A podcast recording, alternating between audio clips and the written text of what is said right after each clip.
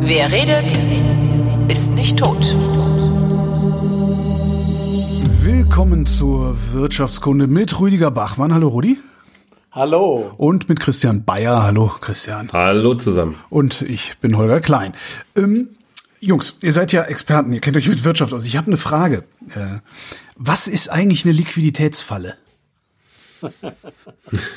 Okay, ich sag jetzt mal gar nichts, sonst kriege ich wieder vom Team März einen auf den Deckel. Du bist doch der offizielle, äh, äh, du bist ja zum Erzkinsianer ernannt worden, vom Handelsblatt, oder? War das? Also du musst das ich wissen. dachte, der, wieso der ist doch ein Neoliberalist? Nee, nee, das ist laut Handelsblatt, das ist Rüdiger äh, al, Neoliberaler, Neoliberaler Erzkinsianer, genau. Nazi Neoliberale Erzkonzerne, ja genau, das stimmt. Das bin ich jetzt, genau. Nee, das war ein Twitterer, das war nicht offizielles Handel. Ach so.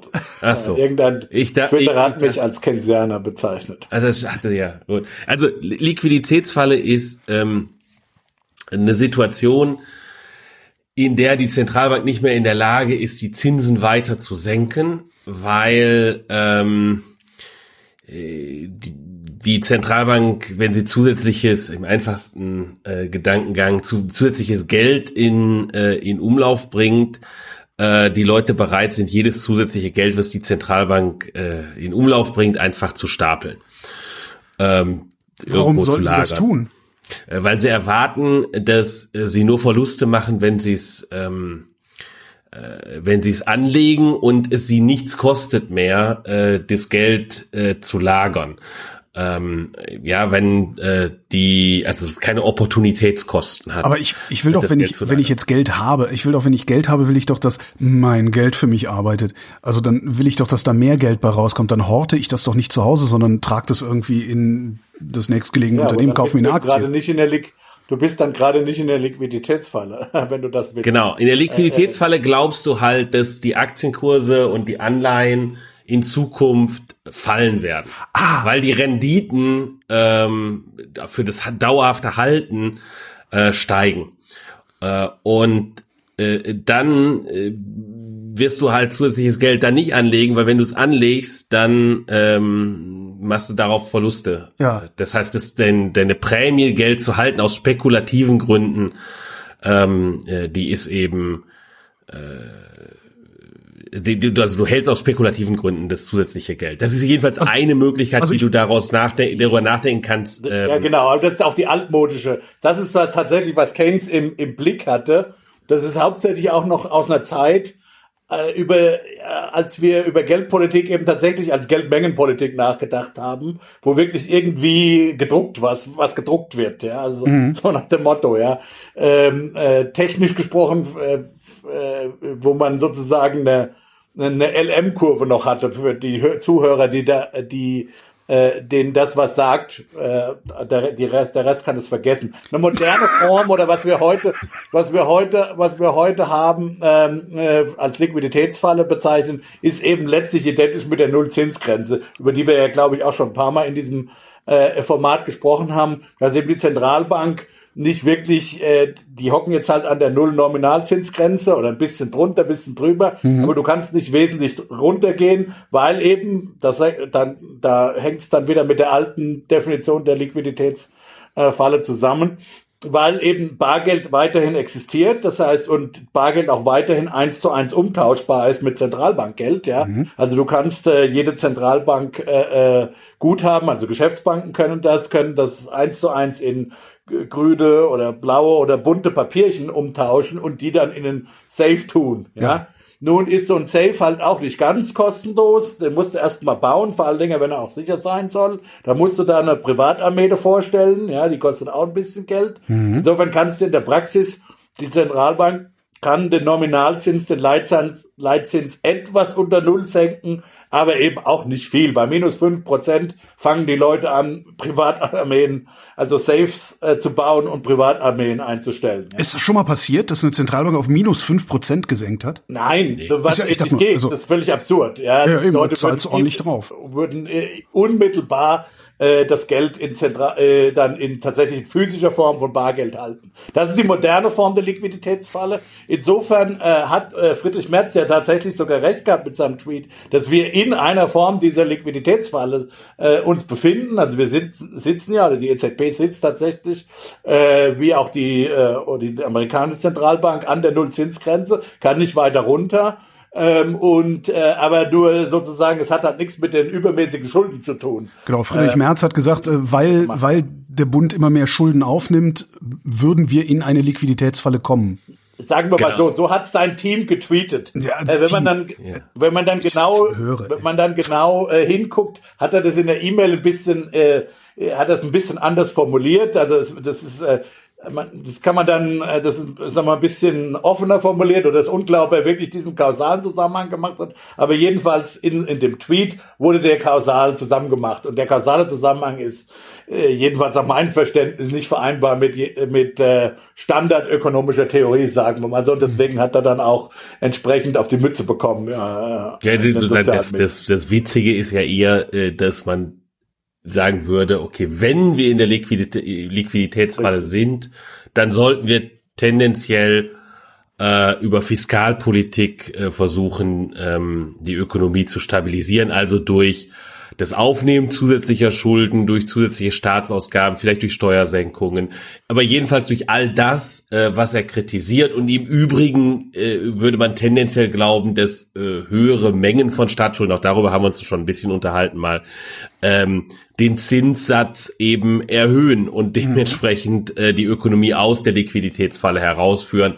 Klammer auf, Klammer zu. Das sehen wir ja gerade in den USA. Hat es es ist, ist, die, ist die Zentralbank in der Liquiditätsfalle oder ist das Land in der Liquiditätsfalle? Naja, beides im Grunde genommen. Also, also zunächst mal ist es ein Zentral, äh, also jedenfalls in der modernen Form der Nullzinsgrenze ist es tatsächlich eher ein sozusagen technischer Grund, wie eben die Zentralbank äh, ihr, ihr, ihr, ihr Business durchführt. Man könnte ja Bargeld abschaffen, ja, oder man könnte einen Wechselkurs einführen zwischen Zentralbankgeld und Bargeld. Also mhm. ich meine, man könnte zum Beispiel einfach, äh, wenn du halt 100 Euro auf der äh, auf deinem Konto bei der Zentralbank, also wenn ich sage du, dann meine ich eine Geschäftsbank in dem Fall, ja. wenn du halt da 100 Euro liegen hast, ja, ähm, dann kriegst du halt, dann kriegst, wenn du das in Scheinen ausbezahlt haben willst, kriegst du halt nur 98 oder so. Das könnte man auch machen. Hm. Also das, es hängt viel mit Zentralbanktechnik zusammen. Ähm, und also insofern ist die Grenze auch ein bisschen künstlich. Es gibt auch Vorschläge von, von wissenschaftlicher Seite, äh, die sozusagen tatsächlich aufzuweichen, diese Nullzinsgrenze, bis eben hin zur Ab, äh, Abschaffung von Bargeld. Wenn du überhaupt kein Bargeld mehr hast, dann äh, dann gilt es nicht, wenn alles elektronisch ist, dann kannst du Negativzinsen einführen wie äh, äh, bis Ultimo, ja, das, ja. das kannst du da alles machen. Also es liegt tatsächlich an der, an also der würdest sagen, du würdest dann sagen, so äh, Zinsen sind jetzt negativ, wenn ihr das nicht haben wollt, dann müsst ihr euer Geld nehmen und das irgendwohin investieren oder verkonsumieren. Richtig, so okay, ja. genau das wäre die Idee.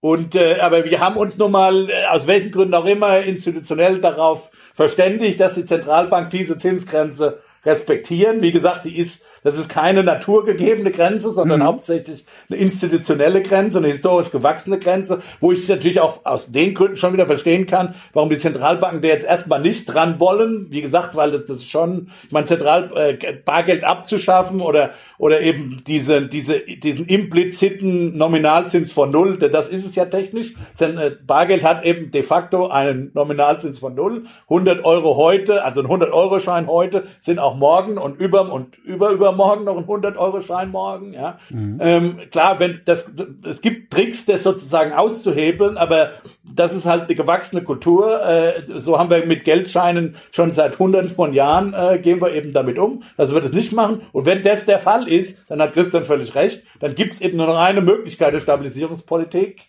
Es gibt dann auch noch sogenannte unkonventionelle Geldpolitik. Ja, die Zentralbank kann dann da vielleicht auch noch ein bisschen was machen, aber letztlich äh, als wirklich power, äh, powerful, in, äh, also starkes Instrument, wenn du wirklich äh, auf die Pauke hauen willst, sozusagen die Konjunktur stimulieren willst, bleibt dir am Ende halt nur Fiskalpolitik übrig. Alles das, was expansive Fiskalpolitik, alles das, was Friedrich Merz ja in dem Tweet abgelehnt hat. Also insofern passt es halt nicht zusammen. Und was mich halt ärgert, wenn ich das noch sagen darf, ist, hier wird halt offensichtlich für so die CDU-Mittelstandsvereinigung, den Wirtschaftsrat, ja, so Mittelständler, und auch konservative, nicht mal Wirtschaftsjournalisten, denn selbst konservative Wirtschaftsjournalisten wissen, was er da für einen Stuss geschrieben hat. Aber so konservative Politikjournalisten bei Welt und Bild wird da halt so eine wirtschafts- und finanzpolitische Kompetenz simuliert. Da liest halt man so Buzzwörter. Heute ist Rüdi im Name and Shame.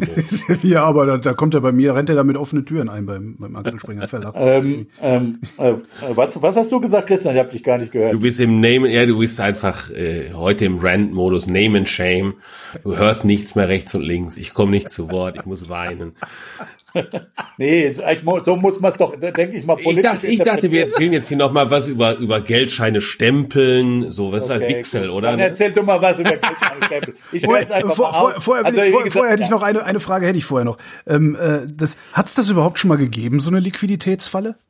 Klar. Das ist alt. Das ist, das ja, da komme ich ja. jetzt zu Wort. Hey, das ist alt. Das Problem ist alt. Äh, deshalb äh, hat Keynes darüber, also nicht über Liquiditätsfalle, das Wort hat er nicht erfunden, ähm, äh, aber äh, in den äh, ja, 20er, 30er Jahren, da hat man darüber nachgedacht, da gab es dann auch dann natürlich auch das Gegenteil, Hyperinflation in Deutschland, aber ähm, äh, sozusagen die Frage von äh, von ähm, Stimulierung der Ökonomie und das Problem, dass die Zinsen nicht weiter sinken können und dass man über Geldpolitik nichts erreichen kann, das ist eine äh, äh, eine alte Frage, mit der sich die äh, die Literatur Anfang des 20. Jahrhunderts durchaus beschäftigt hat und dann hatte man eben natürlich nicht elektronisches Geld äh, und und darüber die Möglichkeit von negativen Zinsen, sondern man hatte eben die Idee, okay, wenn wir mit diesem Problem umgehen wollen, dann können wir ja verlangen, äh, jedes äh, jeden ersten Januar äh, muss man halt, ähm, wenn man wenn der Geldschein noch weiter wir, äh, Wert haben soll,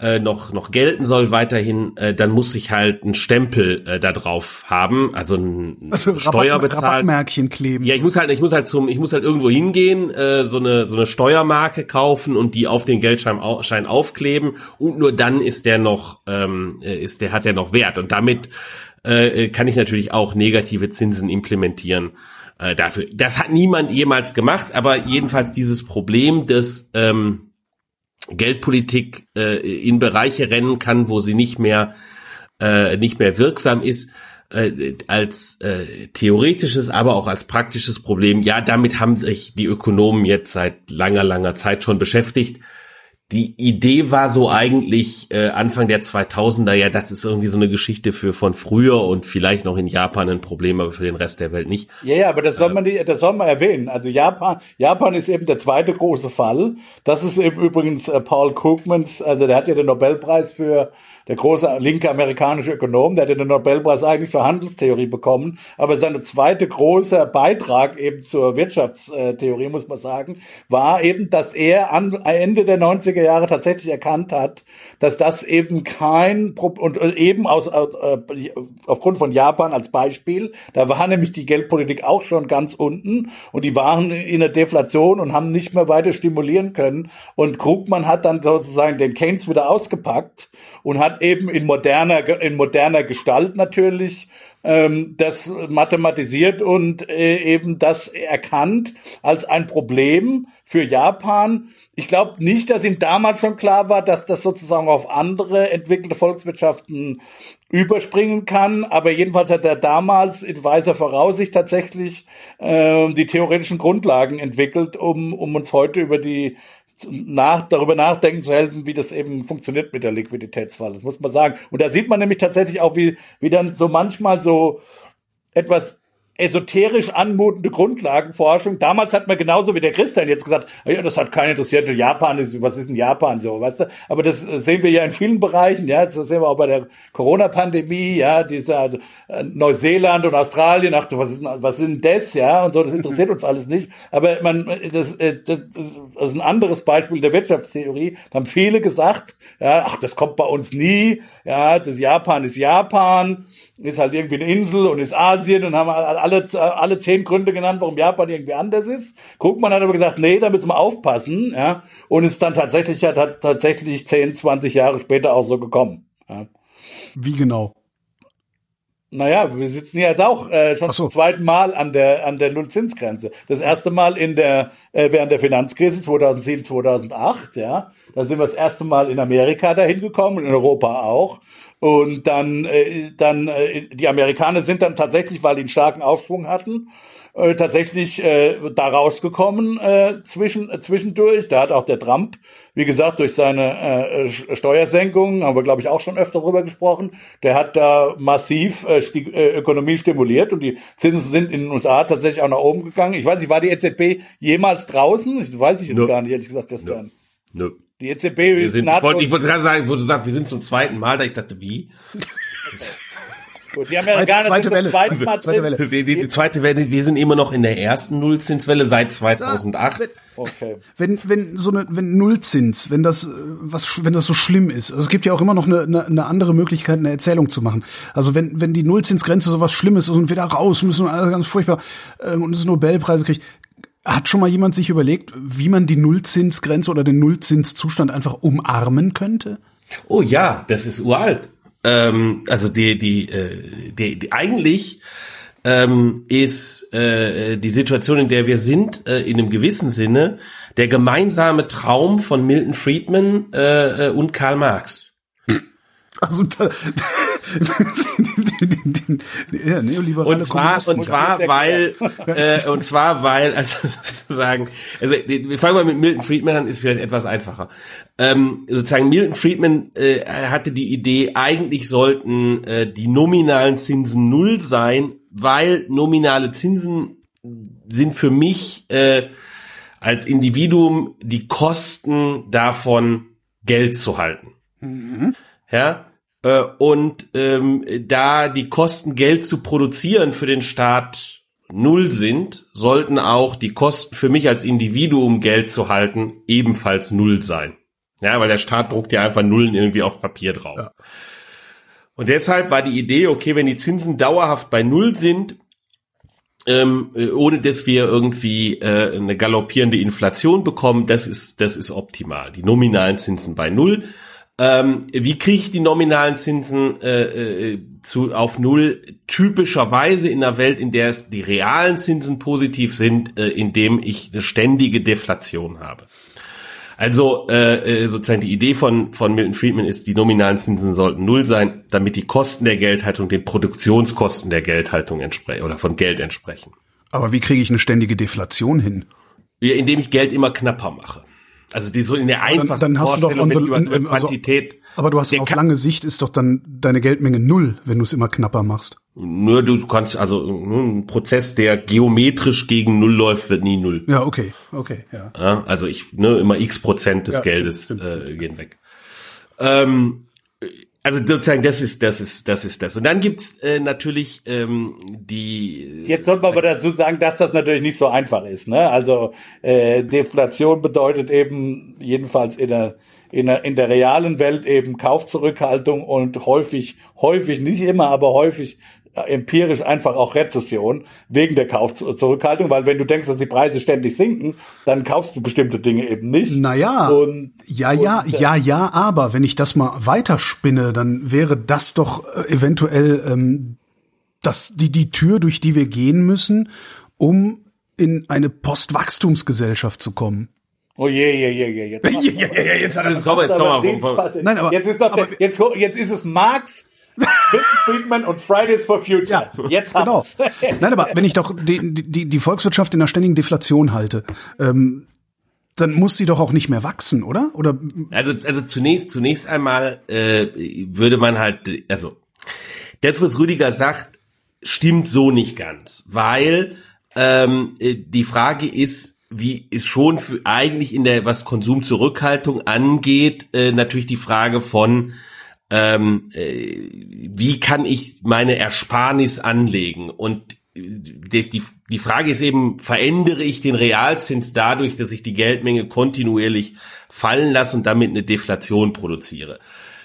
Normalerweise würde man sagen, wenn man das sehr langfristig macht, äh, dann verändere ich damit den Realzins vermutlich nicht. Jetzt kann man darüber nachdenken, dass Geld natürlich auch irgendwie Assets ist, Mengen eine Rolle spielen für den Realzins. Aber wenn wir das mal äh, beiseite schieben, eigentlich würde ich denken, normalerweise verändere ich damit den Realzins nicht und damit verändert sich auch eigentlich meine Entscheidung, soll ich heute oder soll ich morgen konsumieren, nicht? Mhm. Äh, weil äh, ob jetzt die Preise äh, als Preise, die irgendwo draufstehen, die ich bezahlen muss, fallen oder ich, äh, wenn ich heute Geld beiseite lege, darauf Zinsen bekomme und die Preise bleiben konstant, von der, meiner Entscheidung her ändert sich da grundsätzlich nichts. Was natürlich richtig ist, wenn die Preise dauerhaft fallen, äh, heißt das, dass äh, Unternehmen ihre Preise eben auch äh, regelmäßig nach unten hin anpassen äh, müssten.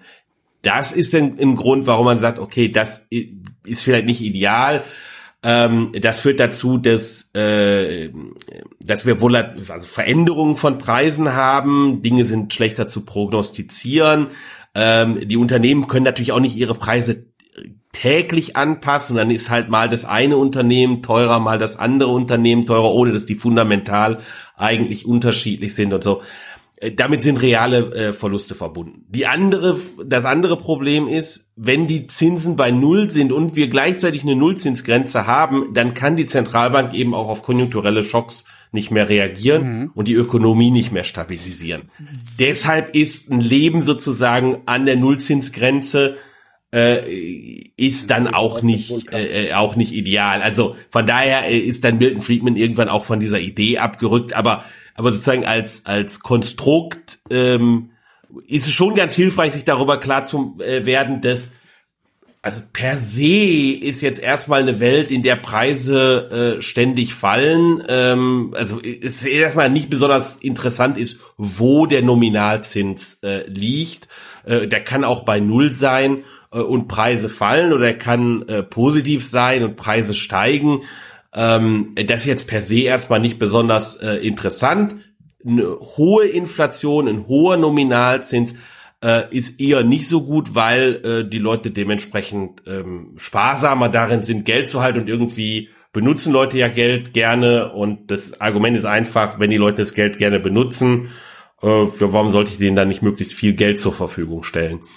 Ähm, ja. Würde also, ich, also ich, ich, was würde das denn eigentlich für einen Konsum bedeuten? Also wenn wir, wenn wir in einer dauerhaften Deflation, äh, also staatlich kontrollierte Deflation wären, würde das von den, für den Konsum dann nicht eigentlich auch bedeuten, dass ich heute nur noch das Notwendige kaufe?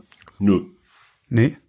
Weil äh, für mich ist interessant, wenn ich heute auf ähm, eine Sache, äh, die ich konsumieren könnte, verzichte, mhm. wie viel Sachen kann ich dafür morgen kaufen?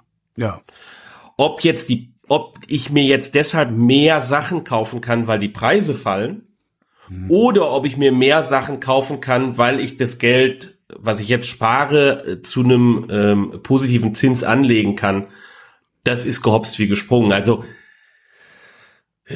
wenn der Realzins tatsächlich derselbe ist wenn, wenn der Real, genau, wenn der Realzins derselbe ist und jetzt ist eben die Frage, wie viel äh, bewegt sich da der Realzins äh, einfach in einer Welt, in der wir äh, dauerhaft eine Deflation hätten oder in einer, in der wir dauerhaft konstante Preise haben oder in der wir dauerhaft äh, eine Inflation haben. Aber Solange mit, sich mit das so alles in, in, in Maßen hält, ja, äh, ist, ist der, der Unterschied, glaube ich, sehr klein. Mit so einer dauerhaften Deflation oder hätten wir da, wir, wir hätten da aber doch wirklich kein Wachstum mehr, oder? Oder mache ich da einen Denkfehler? Ja, du machst da einen Denkfehler, weil okay. wenn du zum Beispiel, wenn du dir einzelne Güter anguckst, ja. dann leben wir in so einer Welt. Ja? Stimmt. Äh, ja. Also Computer. Ja. ja. Computer werden dauerhaft, werden jedes Jahr im Grunde genommen, also qualitätsadjustiert definitiv mhm. billiger. Fernseher werden billiger. Aber das heißt ja nicht, äh, äh weil Fernseher billiger werden, äh, kaufe ich mir keinen Fernseher mehr. Also, oder wer auch immer, aber. Ja, stimmt. Ja? Ich, war, ich, ich kann sicher sein, dass mein Computer in zwei Jahren billiger ist und kaufe mir aber trotzdem heute ein, weil ich, ja, hm, hast recht. Ja, du willst okay. den ja heute haben. Okay, wie kommen wir denn dann auf andere Weise aus diesem Wachstumswahn raus? Jetzt lass ihn doch erst nochmal Marx erzählen. Entschuldigung, Marx, ja, stimmt, Marx fehlt. Marx ja, noch gar nichts erzählt. ja, Marx. Ähm, ja, die, die, die, die Idee ist einfach, äh, der Zins misst halt äh, das oder ist, ist wichtig, um zu verstehen, wie hoch ist das Einkommen ähm, äh, des Kapitals. Und äh, in einer Welt, in der das Kapital kein Einkommen hat, außer äh, die Kosten, um das Kapital, das physische Kapital wiederherzustellen, na, in der Welt ist halt der Zins gerade gleich null und das gesamte äh, tatsächlich erwirtschaftete Einkommen geht an den Faktor Arbeit. Deshalb in einer Welt, in der die Zinsen dauerhaft, die Realzinsen dauerhaft null sind, geht letztlich das gesamte Einkommen äh, an den Faktor Arbeit und das ist äh, so ein alter sozialistischer Traum.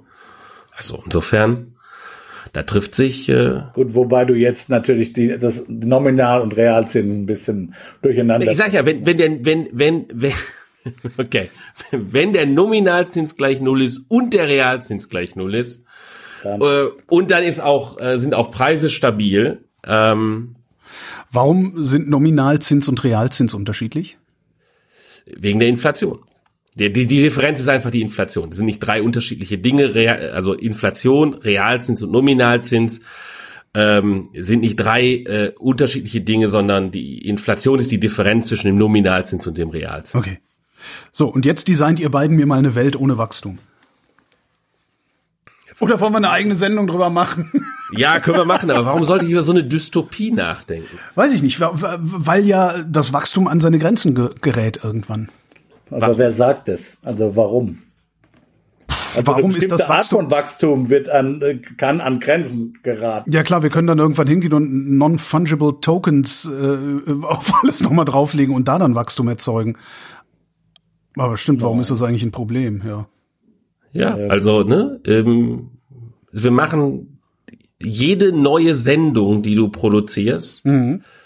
äh, ist Wachstum, ne? Mhm. Ähm, jetzt kannst du sagen, natürlich braucht die Ressourcen, du brauchst ja irgendwie Strom für deinen Computer und so.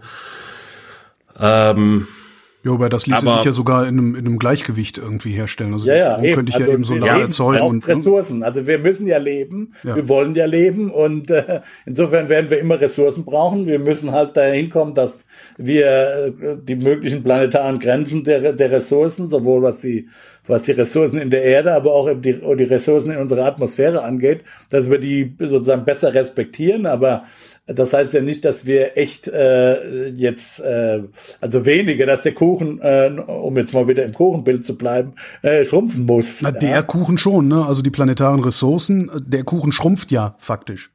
Das heißt, wir müssen. Ja, ja der schrumpft und der ist, äh, wenn man mal jetzt von, sagen wir mal, astronomischen Spekulationen oder Welt, äh, sagen wir mal, äh, Star Trek-Spekulationen äh, absieht, der ist tatsächlich auch endlich, ja. Mhm. Ähm, aber letztlich ist es auch eine Frage von Energie, ja. Also ich meine, die, die Energiefrage ist ja tatsächlich, wenn du genug Energie hast, ähm, kannst du im Prinzip dir auch alles herstellen, ja, also mhm. auch alle neuen Elemente im Prinzip, ja. Also letztlich ist, äh, also von der physischen, von der, wenn ich das richtig verstehe, wenn ich meinen Physikunterricht äh, äh, richtig in Erinnerung habe, äh, äh, ist es letztlich eine Frage von Energie. Also welche Energiequellen haben wir eigentlich als in der Zukunft?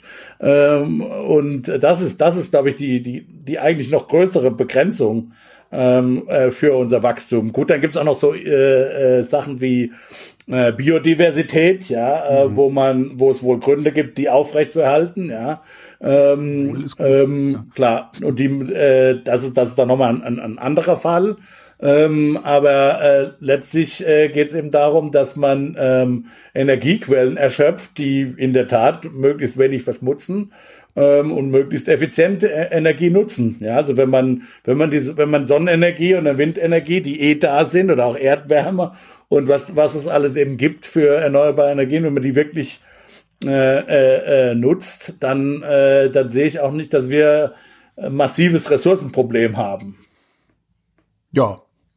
Was wollen dann die ganzen Postwachstumsleute eigentlich? Ja, das verstehe ich auch nicht. Wachstum war so ein umgekehrt, um, umgekehrt ist es aber auch tatsächlich nicht klar. Es wird ja auch immer gesagt, so nach dem Motto, der Kapitalismus braucht unbedingt Wachstum. Ja? Braucht er nicht? Ähm, und, und das wird dann als so als Vorwurf ge, äh, gemacht. Nein, also ich kann zumindestens, ich kann mir zumindest theoretisch, ob das in der Praxis funktioniert, äh, weiß, ist noch, ist noch mal eine andere Sache, aber ich kann mir zumindest theoretisch einen Kapitalismus äh, vorstellen, ein logisch konsistentes Modell vorstellen davon, vorstellen, äh, der stationär ist. Ach. Es ist schon so, dass in der Tat in, sagen wir mal, in Situationen, wo du äh, Verteilungskonflikte ständig hast, ja, also wo immer gefragt wird, wer kriegt eigentlich was.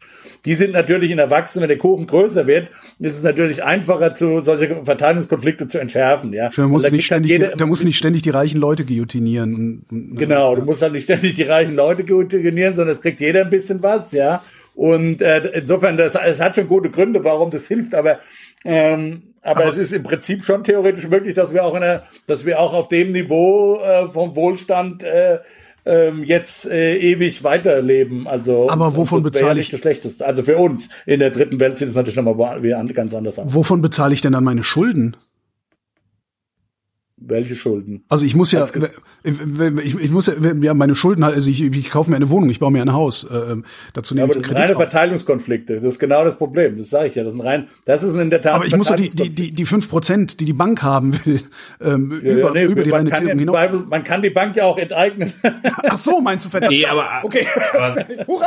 Also du kannst du kannst du kannst positive Zinsen haben auch in der Welt, in der es kein Wachstum gibt. Tendenziell sind die Zinsen niedriger in der Welt ohne Wachstum. Das ist richtig. Ähm, äh, aber du natürlich kannst du äh, du kannst ja selber für dich selber Konsumzurückhaltung äh, üben, um über dein Leben am Anfang nimmst du einen Kredit auf, wenn du dein Haus kaufst und zahlst den halt hinterher ab. Also das ist ja sozusagen das für dein also für dein für dein für dich als Individuum äh, ist ist es ist es kein Pro Problem Vermögen aufzubauen und auch wieder abzubauen, auch wenn die Gesellschaft als Ganzes äh, über die Zeit äh, nicht vermögender wird. Ich glaube, da steckt eher äh, häufig ein, ein, sagen wir mal, ein Rückgriff auf, äh, das wir wieder bei Marx, äh, marxistische Ideen ähm, aus der Mitte des letzten Jahrhunderts äh, hinter, nämlich in der Form, äh, dass man so eine Krisentheorie äh, des Kapitalismus im Sinn hat äh, und äh, die, die, die Ökonomie akkumuliert Kapital mhm. äh, und äh, in dem Maße, in dem sie Kapital akkumuliert, äh, sinkt der Zinssatz. Der Zinssatz ist nun das, den oder beschreibt den Anteil oder bestimmt den Anteil äh, an äh, Einkommen, den äh, das Kapital als Faktor bekommt und damit auch Anführungszeichen oben, unten die Kapitalisten.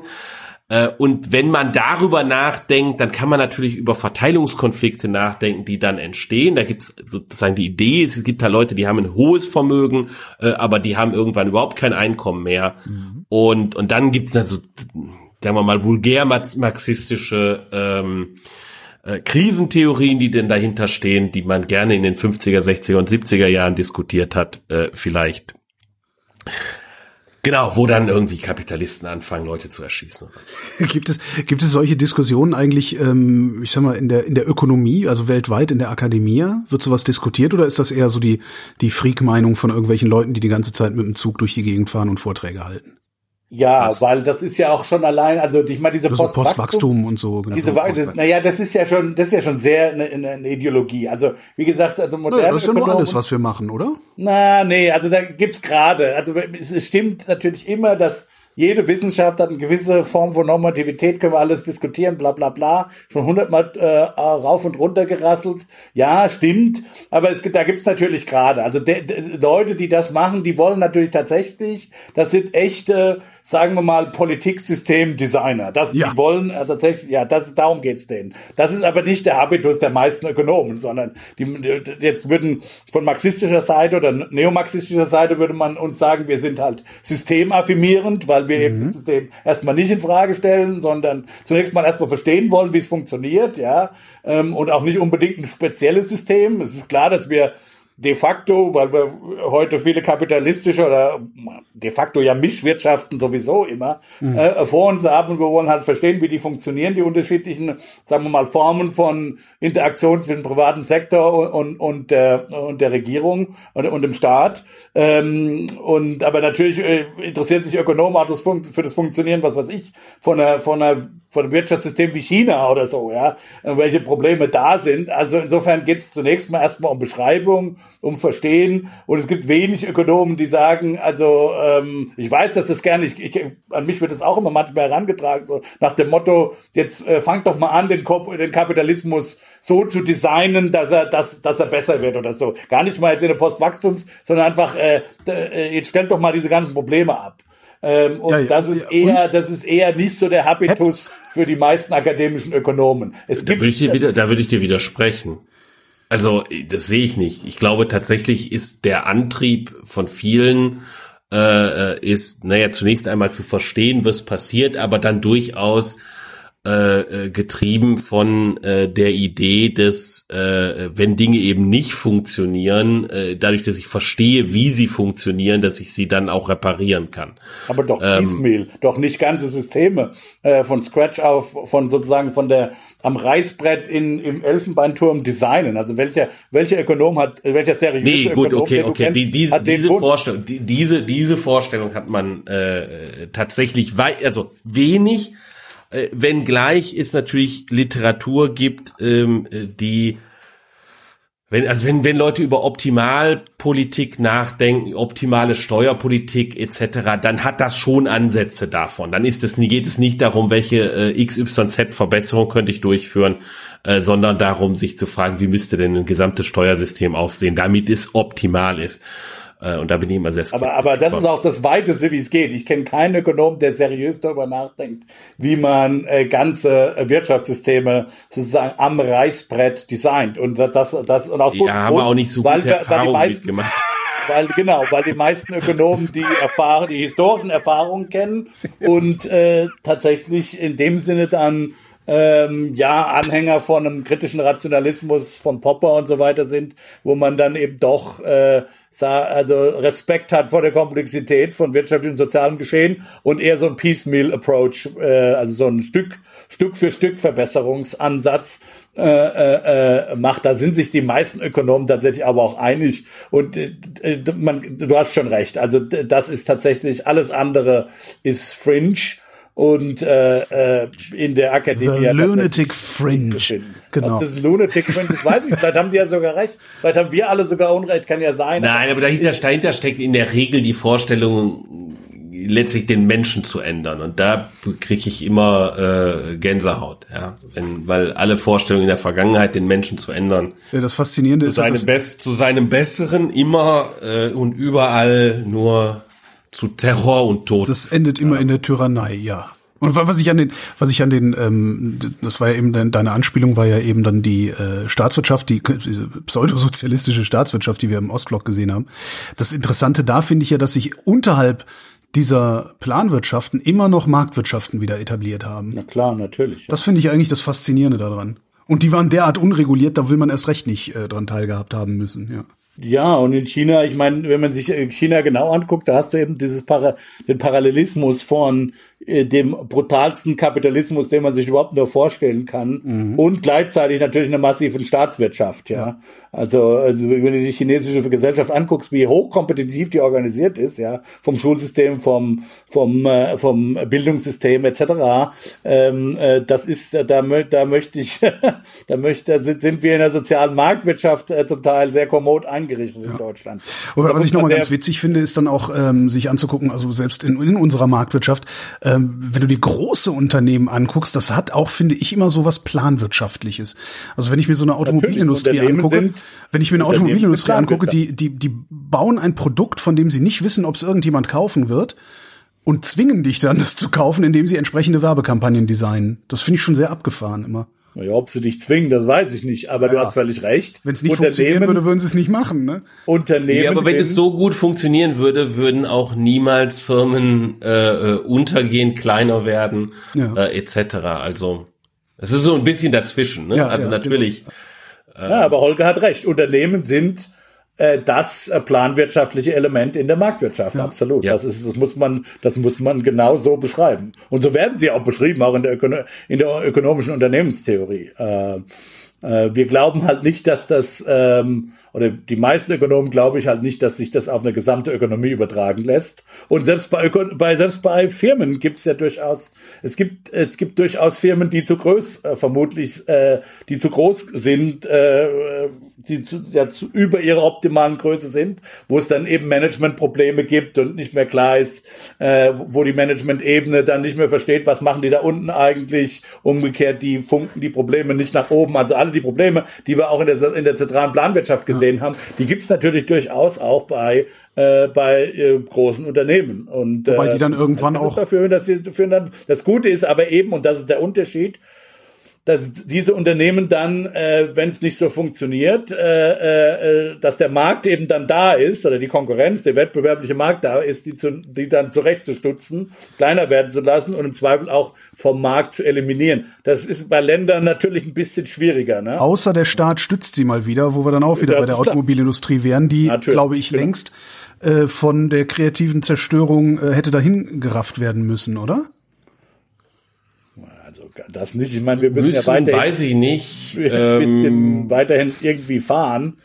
Klar, Ja klar, aber aber wenn ich mir so angucke, so was weiß ich, es gab so eine, ist natürlich so ein, so ein Einzelbeispiel. Es gab in Aachen diese Firma Street Scooter, die angefangen hat, diese Postlieferwagen zu bauen, diese elektrischen, ähm, die eigentlich äh, ein gutes Produkt haben, aber letztendlich nicht anstinken konnten gegen eine Klar, hochsubventionierte. das ist die, das ist der, der Fluch, der alte Fluch der sozialen Marktwirtschaft oder des, sagen wir mal, der, der, der speziellen deutschen Ausprägung desselben, dass es halt auch einen gewissen Kooperatismus gibt, wo dann eben äh, Gewerkschaften, Arbeitgeberverbände, Industrieverbände alle zusammen mit der Politik an einem Tisch sitzen und versuchen, antiwettbewerbliche Elemente durchzudrücken. Ja. das, das so, so funktioniert Deutschland. Das hat zum Teil befriedende, man sollte es nicht ganz, wollte äh, gerade man fragen, ist es das gut ganz, oder ist das schlecht? Ja. ja, beides. Also es, ist, es hat halt einen, einen, einen positiven äh, äh, Aspekt und einen negativen Aspekt. Der positive Aspekt ist halt, dass es zum Beispiel anders als in den USA, wobei es diesen den Staatskapitalismus auch in den USA natürlich gibt, aber es ist natürlich ein befriedendes Element, wenn du alle Leute, äh, sagen wir alle wirtschaftlichen Kräfte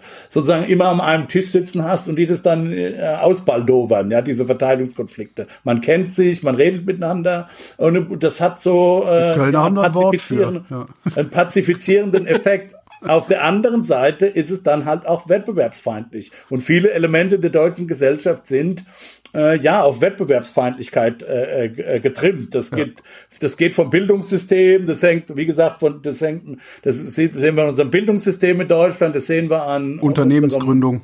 Das, das sehen wir bei unseren Unternehmenskultur etc. Da ist viel Wettbewerbs. Das sehen wir bei den ganzen Sachen wie Apothekerlizenzen, Ja, die ganzen ja. freien Berufe, die die Marktzugang massiv regulieren, wo auch die FDP äh, letztlich am Ende nicht äh, nicht gerade äh, die, der, der Leuchtturm der Freiheit darstellt, den sie immer gerne sein will. Ja, ähm, und da gibt es viele solche Elemente der deutschen Kultur, die wettbewerbsfeindlich ist, weil Wettbewerb bedeutet halt einen gewissen, sagen wir mal, ein gewisse, ja, also Wettbewerb hat auch brutale Seiten. Äh, Und da, Wettbewerb ist immer Abstiegsrisiko. ja.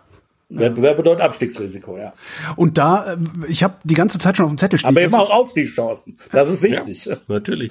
Ich habe die ganze Zeit schon auf dem Zettel stehen. Ich habe irgendwie das Gefühl, als würde das sehr gut hier hinpassen. Rudi hat irgendwann in irgendeiner der letzten Sendungen mal gesagt, ja, das anämische Wachstum in Europa da, ähm, also das blutleere Wachstum in Europa. Ähm, zwei Fragen. Warum ist das so? Und die zweite wäre, ist das überhaupt ein Problem? Hauptsache, es ist Wachstum da, oder? Also ich glaube, dass äh, wir haben ein niedrigeres Wachstum in Europa äh, als in anderen Regionen der Welt aus unterschiedlichen Gründen. Ähm, äh, wir haben äh, im Vergleich zu Ländern, die aufholen äh, wollen, müssen, äh, da haben wir eine hochentwickelte Technologie und an und den Ländern, die weiter äh, technologisch hinten stehen, die können einfach durch Kopieren von von Technologie und durch Erlernen von äh, äh, Dingen, die äh, man in äh, Ländern, die einen größeren Wissensschatz äh, sich bereits erarbeitet haben, ähm, da kann man eben aufschließen äh, und produktiver werden. Das, ist, das ist der Punkt, wo man sagen würde, das wäre normal. Ja, das, sozusagen das, das erwarten. ist sozusagen das ist normal und das, die andere Dimension ist auch äh, so Kapital zu akkumulieren. Also einmal einerseits Wissen zu akkumulieren, indem man von anderen Ländern lernt und auf dem auf der anderen Seite dann auch einfach physisch Kapital zu akkumulieren. Ähm, äh, ja, indem wir mehr Maschinen haben, aber auch vielleicht größere Häuser und Wohnungen, in denen sich bequemer wohnen lässt oder so, dann sind wir dadurch eben auch äh, reicher. Äh, und, und das braucht Zeit und das tun äh, andere Länder und da haben wir relativ viel von schon. So, jetzt gibt's aber auch Länder wie die USA, die haben noch mehr und wachsen äh, äh, trotzdem mehr. Jetzt muss man immer gucken, Haben die pro wirklich Kopf. mehr? Pro Kopf, ja gut, das ist äh, es wird jetzt es wird, wird sozusagen kompliziert, wenn man in, Infrastrukturdebatte in, in, jetzt, ne? in, in, in die Gesamt in die Gesamtschau guckt. Okay. Aber aber zunächst einmal würde man jetzt nicht sagen, äh, dass die USA äh, ärmer sind als Europa, sondern ja. tendenziell würde man schon denken, in, in, in, in, dem, äh, in dem Gesamtblick auf Europa sind die USA definitiv reicher. Mhm. Äh, wenn man jetzt Im den deutschen Blick im Schnitt hm? wichtig im, im Schnitt im ja, Schnitt ja. ja. So, ähm, und das Wachstum ist höher, jetzt muss man ein bisschen vorsichtig sein. Äh, natürlich sollte man sinnvollerweise gucken auf das Wachstum pro äh, Person, die irgendwie so im Arbeitsalter ist, weil mhm. äh, das weder Greise noch äh, Kinder äh, zum zur Produktion, die in so einer Volkswirtschaft stattfindet, beitragen können, ist normal. Konsumieren und deshalb, nur. Ja, deshalb äh, äh, ist es irgendwie dann auch nicht überraschend. Ja, wenn ich eine Gesellschaft habe wie in Europa, tendenziell äh, die ält stärker älter wird äh, und die weniger Bevölkerungswachstum als natürliches Bevölkerungswachstum hat, äh, dann ist klar, dass aus aus dem Teil, dass einfach weniger Leute sind, auch weniger Wachstum hervorkommt. Aber wir haben, selbst wenn ich dafür kontrolliere, in Europa immer noch besonders wenig Wachstum. Äh, auch da wieder kann ich in zwei Gründe reingucken. Wir haben einen besonders steilen Rückgang äh, an Arbeitsstunden pro ähm, Person zwischen 16 und äh, 65 Jahren. Ja, bloß gut, du. Boah. Ja, also bei uns wird halt, man könnte halt sagen, äh, in Europa wird halt im Vergleich zu den USA ähm, äh, sind wir fauler oder so, wir arbeiten weniger. Jetzt kann man natürlich auch sagen, das, das wäre immer noch okay. Das ist immer noch okay, ja. Es ist halt, das ist deine Wahl. Du willst halt nicht, findest Arbeit ist halt doof und äh, äh, machst halt weniger und äh, hast dann auch weniger. Das ist ja okay. Ja, da bin ich ja auch wohlhabender in einem gewissen Sinne. Aber selbst wenn ich dafür immer noch äh, kontrolliere, wenn ich wenn ich das mit berücksichtige, habe ich immer noch ein höheres äh, Produktivitätswachstum äh, in den USA als in Europa. Die Unterschiede sind dann nicht mehr ganz so groß. Ähm, aber das spielt eine Rolle. Auch in Europa, jetzt um nochmal zu der, dem Punkt, wie wichtig ist äh, die Zahl der Beschäftigten und die Zahl der Stunden und so weiter. Mhm. Wenn man sich das innerhalb von Europa anguckt, dann trägt das schon massiv dazu bei, die unterschiedlichen Entwicklungen in Europa über die letzten 20, 30 Jahre zu verstehen. Ja, also wenn ich mir Deutschland angucke, dann haben wir in den letzten 30 Jahren einen dramatischen Anstieg äh, der Frauenerwerbstätigkeit. Ja. Ähm, äh, wir haben heute eine der höchsten Frauenerwerbsquoten in der Welt. Äh, wir haben, das ist typischerweise Teilzeitbeschäftigung, aber wir haben eine sehr hohe Frauenerwerbsquote. Und wenn ich dann so ein Land wie Italien nehme, da ist einfach in den letzten 30 Jahren bei der Frauenerwerbsquote nichts passiert. Ja. Ähm, und äh, das erklärt einen ganz großen Teil äh, der unterschiedlichen Entwicklung äh, der durchschnittlichen Einkommen zwischen Deutschland und in Italien. Ja, das heißt, wo die äh, Frauenerwerbsquote hoch ist, sind die durchschnittlichen Einkommen auch höher. Klar, weil wenn mehr Leute, also ne, ja. mehr Leute arbeiten, äh, mehr Stunden werden gearbeitet, ja, dann wird halt auch äh, mehr produziert. Ähm, aber auch okay. da wiederum, das ist nicht alles. Wir haben auch da wieder Produktivitätsunterschiede, selbst wenn ich für die unterschiedlichen äh, Stunden, äh, wenn ich dafür kontrolliere, haben wir Produktivitätsunterschiede, äh, wo wir hier ein höheres Produktivitätswachstum haben als in Italien und in den USA haben wir nochmal ein höheres Produktivitätswachstum. Aber warum? Ja, das hat was damit zu tun, wie schnell ich Ideen entwickle, wie schnell äh, Firmen groß werden Genau. Ähm, das die, ist ja der Moment. Das ist ja die der Italiener, Also, die Italiener sind noch langsamer, sind noch langsamer in der Innovation als wir. Ja, ja mit Sicherheit. Das Aber geht. Das ist, also Holger, der, der Punkt ist ja. Okay. Nein, in Deutschland, du, du vertust dich. Deutschland ist, und deshalb, ich habe da gerade nichts zu gesagt zu der Automobilindustrie. Ja. Ich weiß nicht, das ist nicht, also erstens sehe ich nicht, wo die so massiv äh, subventioniert werden, aber vielleicht ist es kompliziert, vielleicht habe ich zu wenig Ahnung davon. Äh, aber wir haben natürlich schon etliche Industrien, die, ähm, die hochgradig innovativ sind. Mhm. Ja, äh, also äh, in die, die Automobilindustrie ist es definitiv auch immer noch. Äh, die, äh, die pharmazeutische ja, Industrie ja. in Deutschland sehen wir gerade auch, äh, ist durchaus hoch innovativ. Also wir haben etliche Industrien, die sind sehr innovativ, die bringen äh, neue Produkte, neue Technologien äh, und so weiter hervor. Jetzt, jetzt muss ich mal einhaken. Jetzt muss ich mal einhaken, weil das ist nämlich genau der Punkt.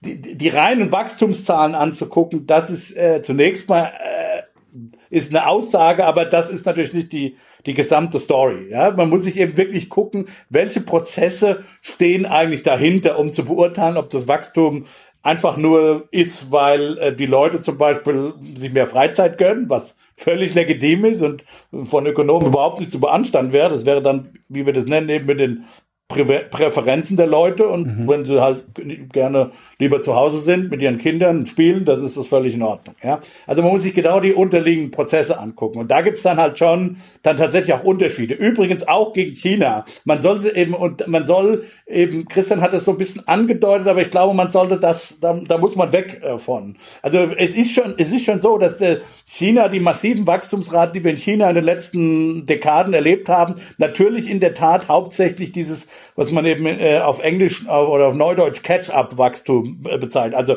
dass die Chinesen an die äh, technologischen Grenzen, die von Amerika und Europa gesetzt sind, langsam herankommen. Und wenn du tatsächlich in der Tat, wie Christian sagt, nur innovier, äh, nur imitieren musst, dann ist es relativ einfach, ja. Dann kommt, musst du halt ein bisschen äh, Industriespionage im Zweifel betreiben, ja. Und schon bist du da relativ weit, ja. Und dann musst du halt, das dauert dann eine Zeit, bis du die Leute vom vom äh, Agrarsektor auf dem Land an die Ostküste, in dem Fall in China dann an die Ostküste geholt hast, die dann eben tatsächlich in den in den äh, großen Zentren des verarbeitenden Gewerbes in China und in, zu, inzwischen auch im Dienstleistungssektor eben arbeiten können. Das dauert eine Zeit lang, weil du musst ja diese Leute ausbilden. Das sind zum Teil noch ungeläufig. Also das, du brauchst eine gewisse Zeit, um das zu tun, weil du die Leute eben erst her, äh, heranbilden musst, um, um überhaupt das Humankapital zu haben, die das sowas dann arbeiten können. Wie gesagt, wenn, wenn die, die Mehrheit mal Bauern waren, im Grunde um Reisbauern, ja.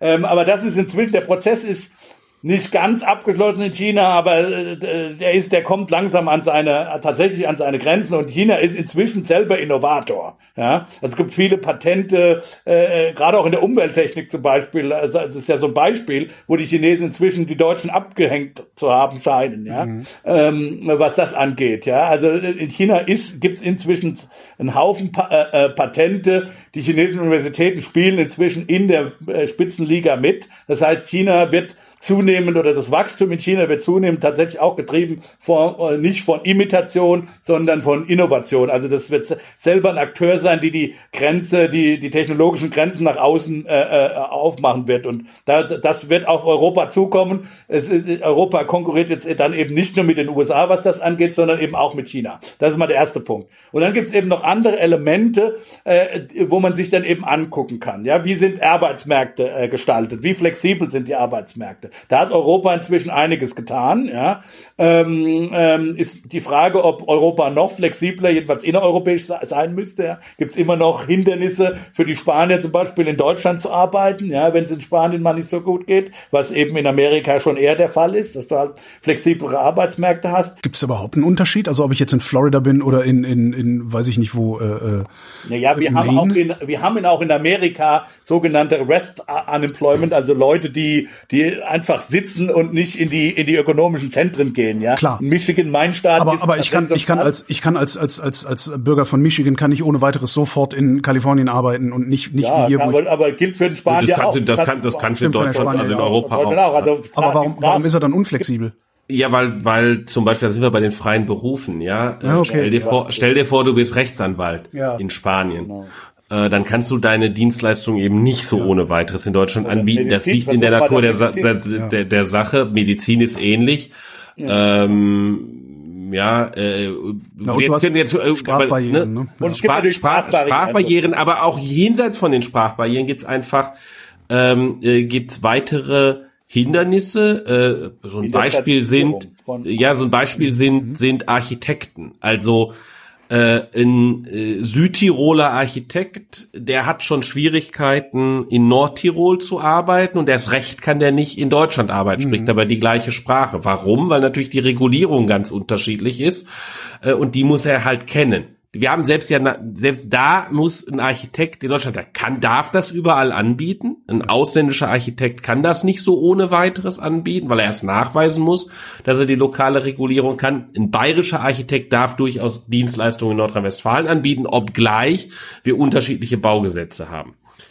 Ähm, aber die, diese Regulierungshindernisse haben wir und die werden auch gepflegt. Ja. Weil natürlich, die sind ja Marktzutrittsbarrieren für, also von den Leuten, die schon da sind, die haben natürlich Marktzutrittsbarrieren äh, prinzipiell äh, immer super und die haben wir ähm, bei den freien Berufen äh, in der EU haben wir die relativ stark und äh, haben Deutschland wir die eigentlich ist auch im Ausland oder ist nur Deutschland? Ja, die Deutschland ist da tatsächlich besonders äh, ist da besonders stark, aber wir haben typischerweise eine sehr Italien ist doch da auch Ja, Italien ist da auch ist da auch ganz gut drin. Ja, wir haben also wir haben natürlich wir haben äh, eine schon ein Stück weit tatsächlich eine gemeinsame mittelalterliche Geschichte, ja. die hinter vielen dieser Regulierungen steckt und die teilen wir uns mit allen unseren europäischen Freunden und Nachbarn. Auf dem akademischen Arbeitsmarkt versuch mal als Ausländer in Frankreich oder in Italien eine Professur zu bekommen, ist so gut wie unmöglich, ja. Äh, gut, also an, wobei das sind das sind sozusagen noch nicht so das wären das sind jetzt äh, so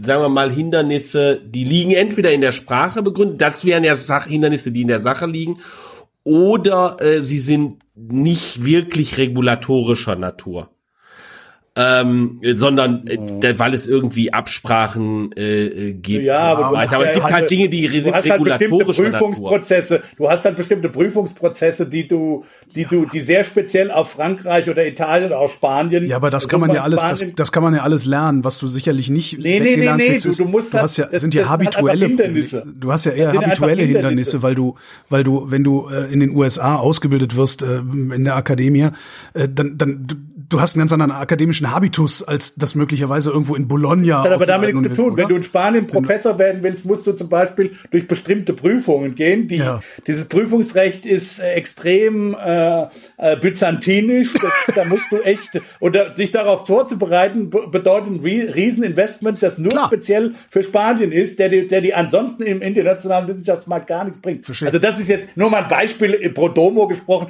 Der, der, der, der akademische Wissenschaftsmarkt ist das geringste Problem. Mhm. Ich sage aber nur, du hast dann viele solche Elemente, wo die Europäer auf eben nationale Lösungen bestehen. Ich wollte aber noch ein paar andere Punkte machen. Du hast natürlich das Dauerthema Immigration, ja. Die USA ist natürlich vor allen Dingen im hoch, im hoch äh, qualifizierten Segment äh, selbst äh, jetzt, selbst nach den vier Jahren Trump und nach der, okay, Corona ist ein Spezialfall, es gibt jetzt nicht so viel Migration, aber, aber es gibt keinen Grund, dass das nicht weitergehen wird, wenn die Pandemie jetzt mal äh, abklingt. Das ist natürlich, ist natürlich für die Hochqualifizierten dieser Welt auf, aus Gründen der, der Kultur, der, der, der, der, der gesetzlichen Regelungen, äh, der Verdienstmöglichkeiten etc. etc. ist natürlich äh, im Schnitt aus, Sprachbarri aus Sprachgründen natürlich im Schnitt für die Qualifizierten dieser Welt nach wie vor attraktiver als Migrationsziel als Europa. Was eigentlich Wahnsinn ist, ne? Weil wenn man so überlegen würde, äh, du hast es hier wesentlich besser, du kannst hier überhaupt nicht hart fallen. Ähm, Hire and Fire gibt's bei hiesigen Unternehmen nicht und trotzdem ja, sind die aber USA das sind Leute, die ne? begehrt sind, die, wo, ja, die ja, brauchen, die, die kommen nicht in die USA, um ein kuschiges soziales Netz zu haben. Ist einfach so. Muss man ganz ja, brutal man sagen. könnte ja beides haben. Man könnte ja beides ja, haben, wenn wir uns nee, so weit öffnen nicht. würden, Nein, oder? kannst du nicht, weil nicht? das Du, naja, du hast halt auch höhere Steuersätze deshalb. Ich meine, das, ist, das kostet ja, okay. ja. Das ist der Punkt. In Europa hast du im Zweifelfall höhere Steuersätze für diese Hochqualifizierten. Ja. ja. Ähm, also das darfst du nicht vergessen. Also das wollen die nicht. Die brauchen keinen. Die kommen nicht nach Amerika, um ein soziales Netz zu haben. Die kommen nach Amerika, um Geld zu verdienen äh, und möglichst niedrige Steuern zu bezahlen. Das ist eine andere. Das muss man nicht wollen. Ich sag nur, das ist aber eine Konsequenz davon. Und aber wie, wie gehen die? Punkt, wie gehen die? Warte, warte. Also den, den, den Abzweig würde ich gerne noch kurz mit dir gehen, ein Stück. Ähm, wie gehen die denn damit um, dass du kannst ja trotzdem scheitern scheitern. Also was ich ja gerade in unserer europäischen und gerade in unserer deutschen äh, Ordnung so, so angenehm finde, ist, ich kann hier, ich kann jedes beliebige Risiko eingehen, weil ich garantiert nicht, äh, wie jetzt ein US-Amerikaner, äh, in meinem Auto auf irgendeinem Parkplatz schlafen muss von einem Walmart. Ja, aber ist das so? Ist das wirklich so? Zum Beispiel, wenn du in Deutschland mal pleite gegangen bist, wer gibt dir dann noch Geld? Das ist nämlich mein letzter Punkt zum Beispiel, ah. ja. Ähm, du hast halt in den USA auch ein ganz anderes Risikokapitalmärkte. Die sind ja. in Europa nach wie vor völlig unterentwickelt. Also wirklich Risikokapital Portal, wo Leute bereit sind, äh, äh, äh, neue Ideen, neue Startups zu finanzieren. Ähm, es hat ja einen Grund, warum die ganzen sozusagen digitalen Großfirmen alle aus Amerika kommen. Die sind ja mal, die mussten ja mal äh, vermutlich als Venture Capital, also als mit als Startup mit Hochrisiko eben finanziert äh, worden sein. Und dafür gibt es in Amerika einen echten Kapitalmarkt, den sie in Europa meines Wissens, den, den versucht man aufzubauen, aber der ist immer noch weit, weit, weit hinten dran. Also Startup zu gründen in den USA ist halt viel einfacher und auch zu scheitern. Wenn du in den USA dann mal ein Startup in den Sand gesetzt hast, dann, äh, dann, ja, dann ist es halt so, dann hast du die nächste Idee und der amerikanische Kapitalmarkt interessiert sich dafür nicht. Aber versuch mal bei einer deutschen Bank äh, einen Kredit zu bekommen, wenn du einmal pleite gegangen bist. Das, das wird vermutlich schwierig werden. Also es ist gar nicht so klar, dass es so einfach ist zu scheitern in Deutschland. Klar, also wenn du, wenn du deutscher Beamter werden willst oder in Deutschland ja. oder Industriebeamter werden willst, dann kannst du nicht scheitern. Das ist klar. Aber das ist die Frage. Sind das die Leute, die die Innovation bringen? Mhm. Ja? Wie ist denn das überhaupt dann in den USA? Also du sagtest, Versuch von einer deutschen Bank Geld zu kriegen und du hast in den USA hast du äh, Venture Capital. Ähm, ist das Venture Capital auch bei den Banken? Also wenn ich jetzt, ich, ich gründe, ich, ich mache eine Schreinerei auf und das ist halt meine, meine Geschäftsidee, bekomme ich dann trotzdem Geld von der Bank? Oder ist es dann ähnlich wie hier? Ich sagen, da ob das meine, ob das meine Hausbank machen würde, keine Ahnung. Das kommt natürlich darauf an, welche, welche Sicherheiten du hast. Ich meine, ich könnte mein Haus, mein Haus zur Verfügung stellen oder so. Ja, ja aber das, das, das ist ja jetzt in dem Sinne kein Venture Capital. Ähm, äh, das werden normale Geschäftsbanken nicht, auch in den USA nicht machen. Aber es ja. gibt eben einen Risikokapitalmarkt dafür. Die Renditen sind halt auch entsprechend hoch. Ja. Und du hast, ja, und es geht ja auch vor allen Dingen darum, Innovation zu treiben und nicht darum, äh, was schon etabliert ist irgendwie, ja, dann zu, ja, zu eben, Genau, das ist die Idee. Und der Punkt ist ja, der Punkt ist ja, du musst ja, du, du musst ja der Punkt, was da passiert ist, so man muss sich klar machen, wie so ein Venture Capital Markt äh, äh, sozusagen äh, funktioniert und warum das, warum das äh, interessant ist für die Kapitalgeber. Es ist ja so, dass ich, ja, das ist jetzt ein reines Zahlenbeispiel, hm. ich habe jetzt keine genauen Zahlen natürlich, aber du hast da, äh, du bist halt da so ein Fonds, ja, ja. der Geld eingesammelt hat von, von amerikanischen Pensionskassen und so weiter, ähm, der Geld eingesammelt hast und du hast da jetzt 100 Startups, die du finanzierst. Ja? Hm. Du hast keine Ahnung, was da der nächste, der nächste nächste äh, Apple oder so sein wird. Ja, der Punkt ist, du brauchst aber am Ende nur einen Apple da oder ja. einen Google äh, drin. Alle anderen können pleite gehen und werden vermutlich auch pleite gehen. Ja, aber sobald du da einen Apple mit drin hast, dann bist du halt gemacht. Und so, aber so funkt. Und du, der Punkt ist Risikostreuung. Du brauchst halt eine Größe, einen gewissen. Da ist Größe echt wichtig. Und da ist halt auch Amerika dann echt im Vorteil, weil Amerika halt einfach ein größeres Land ist. Mhm. Somit wird man Europa vermutlich europäisch organisieren müssen. Und das, das, das, ja, da sind wir noch nicht. Soweit warum nicht? Europa? Weil der, der, der Markt, also die, dieser Markt funktioniert doch überall gleich. Ich gebe 100 Leuten Geld, einer davon wird erfolgreich. Warum funktioniert es in den USA, warum funktioniert es in Europa nicht? Wir haben natürlich durch die Sprachbarrieren durchaus immer noch segmentierte Märkte in ja. Europa. Und da kommt man auch nicht so schnell ja, und die sind äh, rüber. Ja, also äh, schau dir an, äh, das ist natürlich jetzt eine, eine staatliche Innovation, sage ich jetzt mal.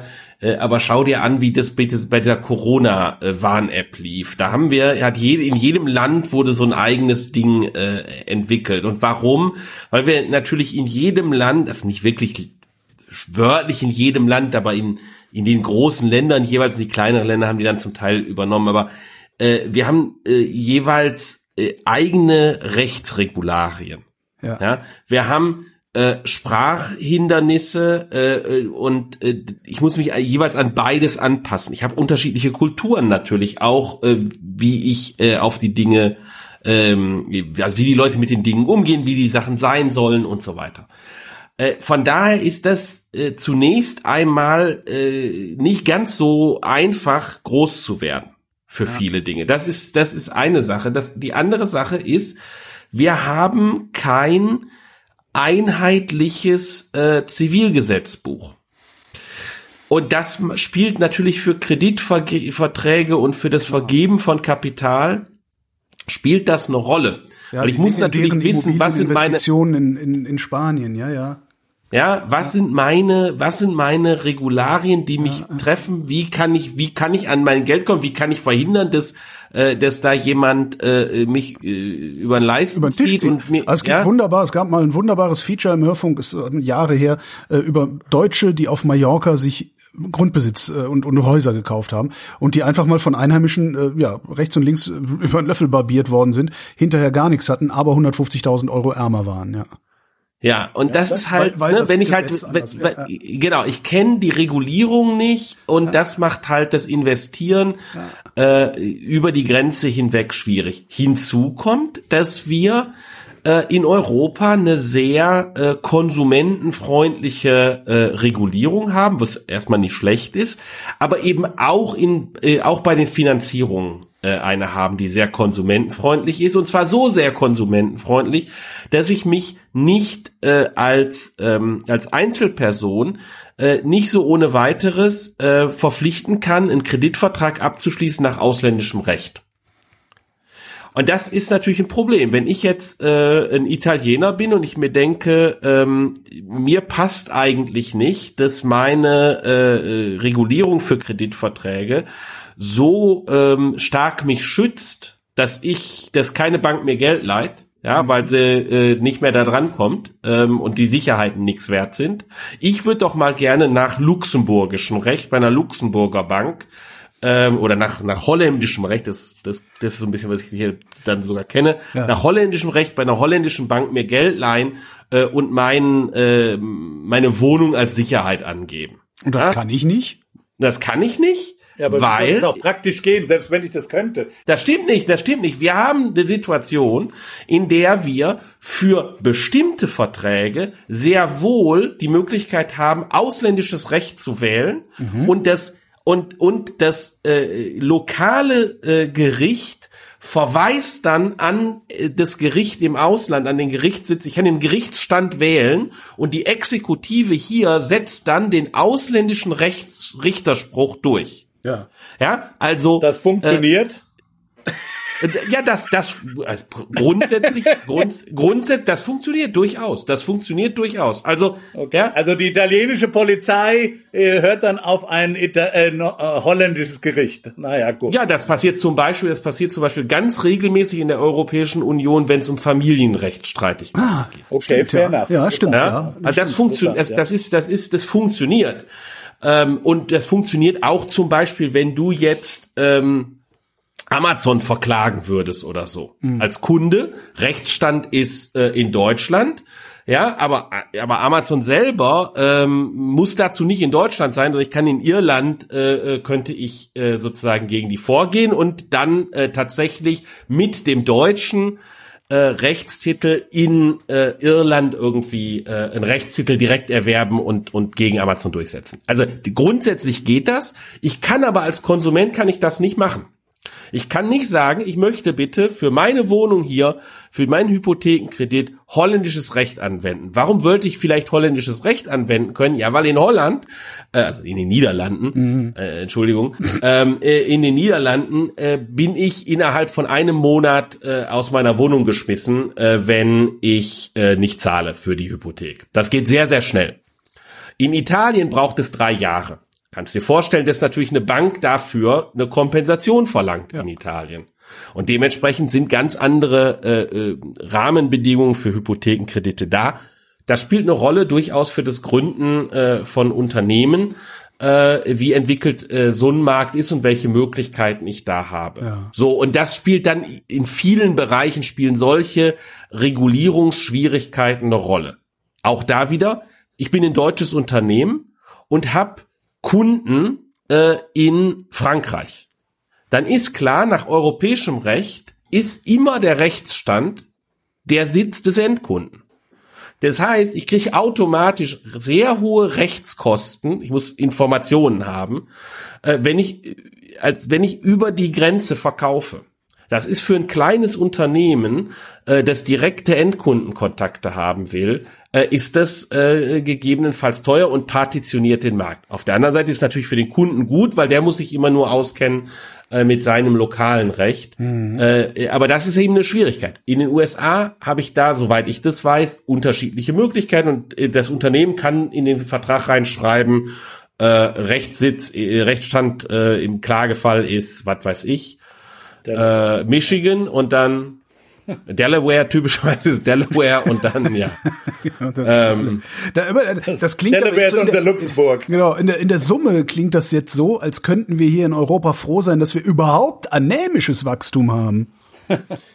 Ja, also ja, natürlich. Also es ist ja nicht so, dass die europäische Volkswirtschaften komplett unproduktiv sind oder ja. komplett anämisch heißt halt äh, geringer als ähm, andere als andere äh, Volkswirtschaften. Und wie gesagt aus aus aus verschiedenen Gründen. Aus Gründen wie gesagt also äh, um es einfach auch nochmal vielleicht zusammenzufassen die völlig legitim sind ja. Also wenn du halt wie gesagt wenn du eine alternde Bevölkerung hast oder wenn du eine Bevölkerung hast die sogar schrumpft eine Bevölkerung die vielleicht aus guten Gründen oder wie auch immer, aus welchen Gründen auch immer Immigration ablehnt oder da nicht so dahinter ist oder jedenfalls Hochqualifizierungsimmigration äh, nicht so nicht so hat oder nicht bekommt, ähm, eine Gesellschaft, die bewusst sagt, wir wollen ein bisschen mehr Freizeit. Ähm, da sind alles gute Gründe für geringeres Wachstum. Ähm, und dann gibt's eben auch diese regulatorischen Gründe, diese Kapitalmarktgründe, diese Arbeitsmarktgründe. Die sind vielleicht nicht so gute Gründe. Steuer, wir haben noch die, die Steuern haben wir auch noch nicht genannt. Die waren traditionell auch immer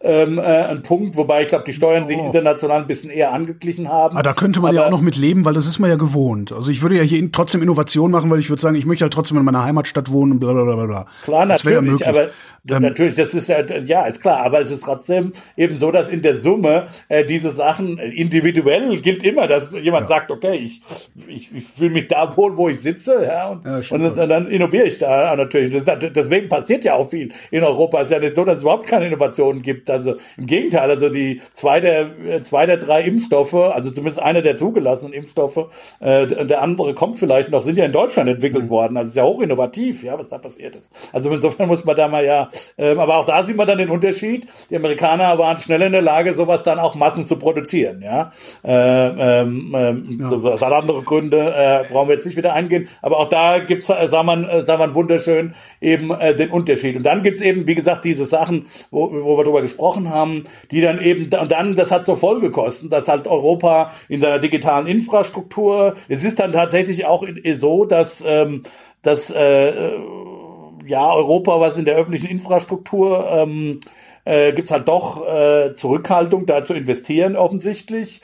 Äh, in den USA war das jetzt unter Trump äh, auch eher so, aber äh, Biden hat da eben ja, ja, vorlegt, mal gucken, wie das ist, ja, ähm, dass eben, dass eben Amerika stärker digitalisiert wird. Zum Teil haben das auch die Privaten schon gemacht, also die, also mein mein mein Funknetz und so ist überall 5G, ja. Ähm, äh, weiß ich nicht, ob das in Europa so ist. Also da gibt's halt dann auch dann manchmal sind auch weiß ich auch nicht. Die Telekom will 50 Euro haben, wenn ich den Vertrag ändere dahingehend.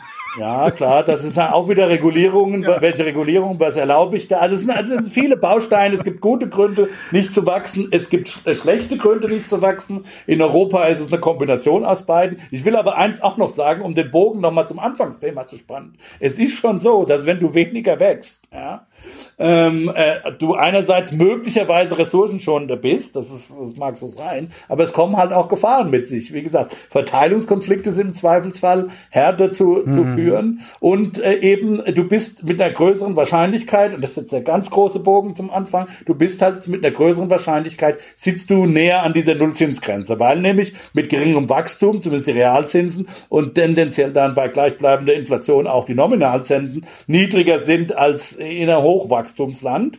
Und das heißt, du kannst immer wieder in die Situation kommen, dass wenn dann mal eine Rezession kommt, ja, dass du schneller an diese, an diese Nullzinsgrenze gedrückt wird als vorher. Und das hat wiederum Implikationen dafür, wie effektiv deine Geldpolitik so über den Konjunkturzug wirken kann. Da, da sind die Amerikaner, wie gesagt, äh, wie, auch wir wurden an die Nullzinsgrenze gedrückt, aber eben, wir sind halt auch schneller wieder rausgekommen, mhm. war, war, zum Teil, weil wir ein, ein, ein, ein generell höheres Grundwachstum haben, zum Teil auch, weil wir dieses Wachstum dann schneller durch Fiskalpolitik generiert haben. Aber wie kommen wir denn dann da raus überhaupt? Also was, was kann Europa überhaupt tun, um da rauszukommen? Weil wir werden äh, jetzt nicht irgendwie mit äh, die Sprache vereinheitlicht kriegen, wir werden nicht unsere Gesetzgebung vereinheitlicht kriegen. Ähm, das, das ist ja, das, das, das braucht ja Generationen, bis wir äh, da die europäische Integration so weit haben, dass wir da konkurrenzfähig sind.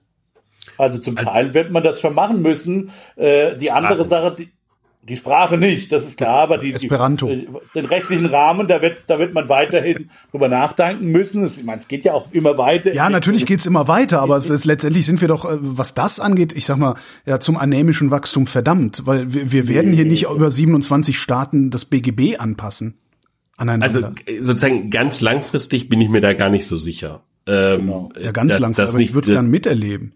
Dass wir das, das, ne, das haben wir auch in, das haben wir in Deutschland auch, auch erlebt. Stimmt. Ähm, in den 70er Jahren hättest du auch nicht gedacht, dass es eine Einheit, eine Einheit die Währung geben würde, vermutlich. Also ja. Europa kann schon, wenn es, wenn es will. Ne? Ja. Ja, und, und die, die andere Frage ist, du brauchst nicht unbedingt komplett ein, also du brauchst nicht unbedingt komplett einheitliches Recht, aber du brauchst vielleicht die Möglichkeit, unionseinheitliches Recht zu wählen. Also wenn ich, ne, mein ah, Bäcker lokal, ja. Ja, mein Bäcker lokal, äh, der kann mir immer äh, nach deutschem Recht, der könnte mir auch nach Bonner Recht äh, äh, ja. ja. Brötchen verkaufen. Das ist halt rel relativ wurscht. Ähm, aber sozusagen grenzüberschreitend wäre es gegebenenfalls eine Möglichkeit, äh, darüber nachzudenken, zu sagen, okay, ich habe die Möglichkeit, den europäischen, das europäische ja. Recht zu wählen, äh, als eine Regulationsmöglichkeit. Es wäre so eine Idee, wo wir, wo man den Markt größer machen kann. Und dann würde ja. man eben sehen, welches Recht setzt sich denn durch, äh, indem ich eben äh, Recht auswählen kann. Und diese Möglichkeit, international Recht auszuwählen, die haben wir immer da, also die haben wir Zunächst einmal ist das eigentlich der Regelfall. Der Regelfall ist, dass wenn ich über Grenzen hinweg äh, Verträge schließe, ich frei wählen kann, äh, das den Recht, das, das Recht von irgendeinem der betroffenen Länder. Mhm. So, das ist der Regelfall. Ähm, und dann haben wir aber äh, in Europa bestimmte Regularien, die diese Wahlfreiheit einschränken, und zwar zum Schutz typischerweise der Konsumenten. Aber diesen Schutz kann ich ja auch für mich beschließen aufzugeben, indem ich ja, sage, ich halte du, mich das darfst du in Deutschland, das darfst du in Europa nicht. Ach. Ich darf nicht sagen, ich darf nicht sagen, ich möchte meinen, meinen deutschen Verbraucherschutz aufgeben zugunsten eines Vertrags, den ich jetzt in einem neu zu kodifizierenden europäischen BGB. Äh, bislang, bislang kannst du okay. das nicht. Bislang kannst Aber das könnte man ja ändern. Also ja. das könnte man also, ja gegebenenfalls ändern. Aber es ist halt noch was, was man ändern müsste. Ich werde ja, ja, aber genau Migrationspolitik. Du kannst auch die Migrationspolitik natürlich ändern. Du kannst, hm. äh, äh, äh, du kannst deine Migrationspolitik eben auch auf äh, ähm, ja, hochqualifizierte äh, äh, äh, bereitstellen. Das hängt ein bisschen mit deiner Bildungspolitik zusammen, das mhm. hängt mit der Universitätspolitik zusammen. Sind wir, sind wir bereit, in, den, in Europa äh, entsprechendes auszugeben, was die Amerikaner für ihre Universitäten auszugeben bereit sind? Übrigens auch die öffentlichen Gelder in den USA sind meines Wissens höher. Äh, äh, also die Bildungsausgaben pro, pro, äh, pro GDP, glaube ich, also pro Bruttoinlandsprodukt, sind höher in den USA, aber ich glaube, selbst die öffentlichen Ausgaben haben, äh, sind noch mal höher. die Universitäten spielen halt auch eine ganz andere Rolle und insofern äh, kann man schon äh, Sympathie dafür finden, für diejenigen, die sagen, dass ähm, in Europa vielleicht dann tatsächlich auch die europäische Ebene gemeinsam mit entsprechenden Forschungspolitik, mit entsprechenden Innovationspolitik, ja, ähm, eben auch, ähm, ja, ähm, wir wissen viel Innovation, äh, anderes Beispiel, in den USA gibt's diese, gibt's diese berühmte, diese berühmte Institution, äh, äh, die so, die, die nominellen Teil des Verteidigungsministeriums ist, aber mehr oder weniger um äh, unabhängig ist, die eben so so so Grundlagenforschung betreibt äh, äh, für Militär, aber dann eben auch ähm, äh, aber eben mit zivilen Nutzungen, also Internet kommt daher, äh, GPS und so. Äh, Jet äh, Propulsion Laboratory oder wer ist das? Genau, also genau, also nee, so also DARPA heißt die. Ach, die DARPA, äh, okay, ja. Hm. Genau, die DARPA ist das, genau. Da kann man, also das gibt's sowas in Europa, in Deutschland gibt's das meiner Meinung nach nicht. Da wird ah, drüber, ja, diskutiert, ja, doch, ob das man das machen sollte, ja. Aber da gibt's halt auch noch im Bereich, sagen wir von Public-Private Partnership äh, äh ist ist Europa da auch noch nicht das Ende der Fahnenstange ausgereizt. Ja. Also da gibt's auch durchaus eine Komponente der des, des öffentlichen Sektors äh, wo man in Europa bisher immer eher gesagt hat, naja, das, die Forschung, das sollen halt die Unternehmen selber machen, ja. Und ich meine, das ist total auch gut. Ähm, aber ist nicht klar, dass da, dass da der Staat nicht auch eine Rolle zu spielen hat bei Dingen eben, die, wo es, wo es darum geht, äh, äh, ja, vor allen Dingen Grundlagen vor. Ja, das machen wir ja schon. Also da, da, da sind wir ja, da könnte man vielleicht noch mehr Geld reinstecken, aber da hast du ja, ja immer klar, das Problem, mehr Geld, das hast du immer wieder das Problem, dass sobald du, sobald du Geld für Grundlagenforschung ausgibst, kommt irgendein Idiot um die Ecke und sagt, das wäre alles vollkommen unnütz, äh, weil ähm, es gäbe ja genug andere Probleme zu lösen, die ganzen Obdachlosen zum Beispiel, die sonst niemanden interessieren. Ne? Das Problem ist in Deutschland zum Beispiel, was ich zum Beispiel beobachte, du, da wird oft versucht, mit so Grundlagenforschungsgeldern dann auch noch andere Probleme zu lösen. Da wird dann zum Beispiel Regionalpolitik gemacht. Das kann auch sinnvoll Ja, sein. ja, ich weiß, was aber, du meinst, aber, ja. aber die Gelder dann sozusagen Standortpolitik, jede, ja, ja, in, ja, so in jede FH, damit auch irgendwie noch die Oberlausitz noch eine neue FH bekommt. Das kann sinnvoll sein. Ich will jetzt überhaupt nichts gegen äh, Leute, Zuhörer, sorry, ist ja vielleicht dein Hörerkreis auch aus der Oberlausitz gar nichts gegen, ja, ganz, klar zu sagen. Aber oh, die Frage, die Frage ist, ob, ob du solche Sachen immer so ausdünnen willst. Also wenn du, je nachdem, wenn du dann, wenn du mit, wenn du verschiedene Ziele verfolgst, ja, dann kannst du auch mit dem einen Ziel, wenn du gleichzeitig mit Grundlagenforschung noch Regionalpolitik betreiben willst, kannst du das eigentliche Ziel halt ausdünnen, ja. Ja. Und das, da Immer werden- wieder Tinbergen. Was sagst du? Genau. Immer wieder Tinbergen. Team Bergen, was ist das denn? Tinbe Tinbergen. Tinbergen ist ein Ökonom. Wann hat er gelebt? In den 20er Jahren? Rüdiger, du Im weißt 20. das. Jahrhundert, sagen wir mal. Im 20. Jahrhundert. ähm, und äh, sozusagen ein Schon lange tot, aber im 20. ja, eine zentrale eine zentrale äh, Einsicht äh, ist es äh, idealerweise sollte ich immer ein Instrument einsetzen, um ein Ziel äh, zu beackern. Also Ja, klingt plausibel, ja. ich sollte halt re ein regionalpolitisches Instrument haben für Regionalpolitik und ich sollte halt nicht sagen, ja, wir machen Regionalpolitik und gleichzeitig können wir damit ja auch noch das Klima retten oder ähm, die Bildung fördern im Allgemeinen, sondern das Kann sollte im Einzelfall mal passieren, aber als Grundregel äh, sollte man das eben nicht haben. Also als, Ja, als immer Kollateralnutzen ist es sehr schön. Tinbergen ist übrigens 1994 äh, verstorben. Ah ja, okay. Da, äh, Auf der anderen Seite, ja, also die, die, die Lösung gegen das anämische Wachstum, ich mach's mal pauschal, ist eine stärkere europäische Integration. Die Gegenbewegung dazu ist ja so diese Renationalisierung, die von rechts, rechts außen immer mal wieder aufgebracht wird. Was hätte das dann eigentlich für Konsequenzen? Würden wir dann praktisch ja eine Vollbremsung hinlegen, ökonomisch? ja Das, ich, glaube im Grunde genommen ja, weil eben das wäre noch Herrlich, immigrationsfeindlicher, noch innovationsfeindlicher.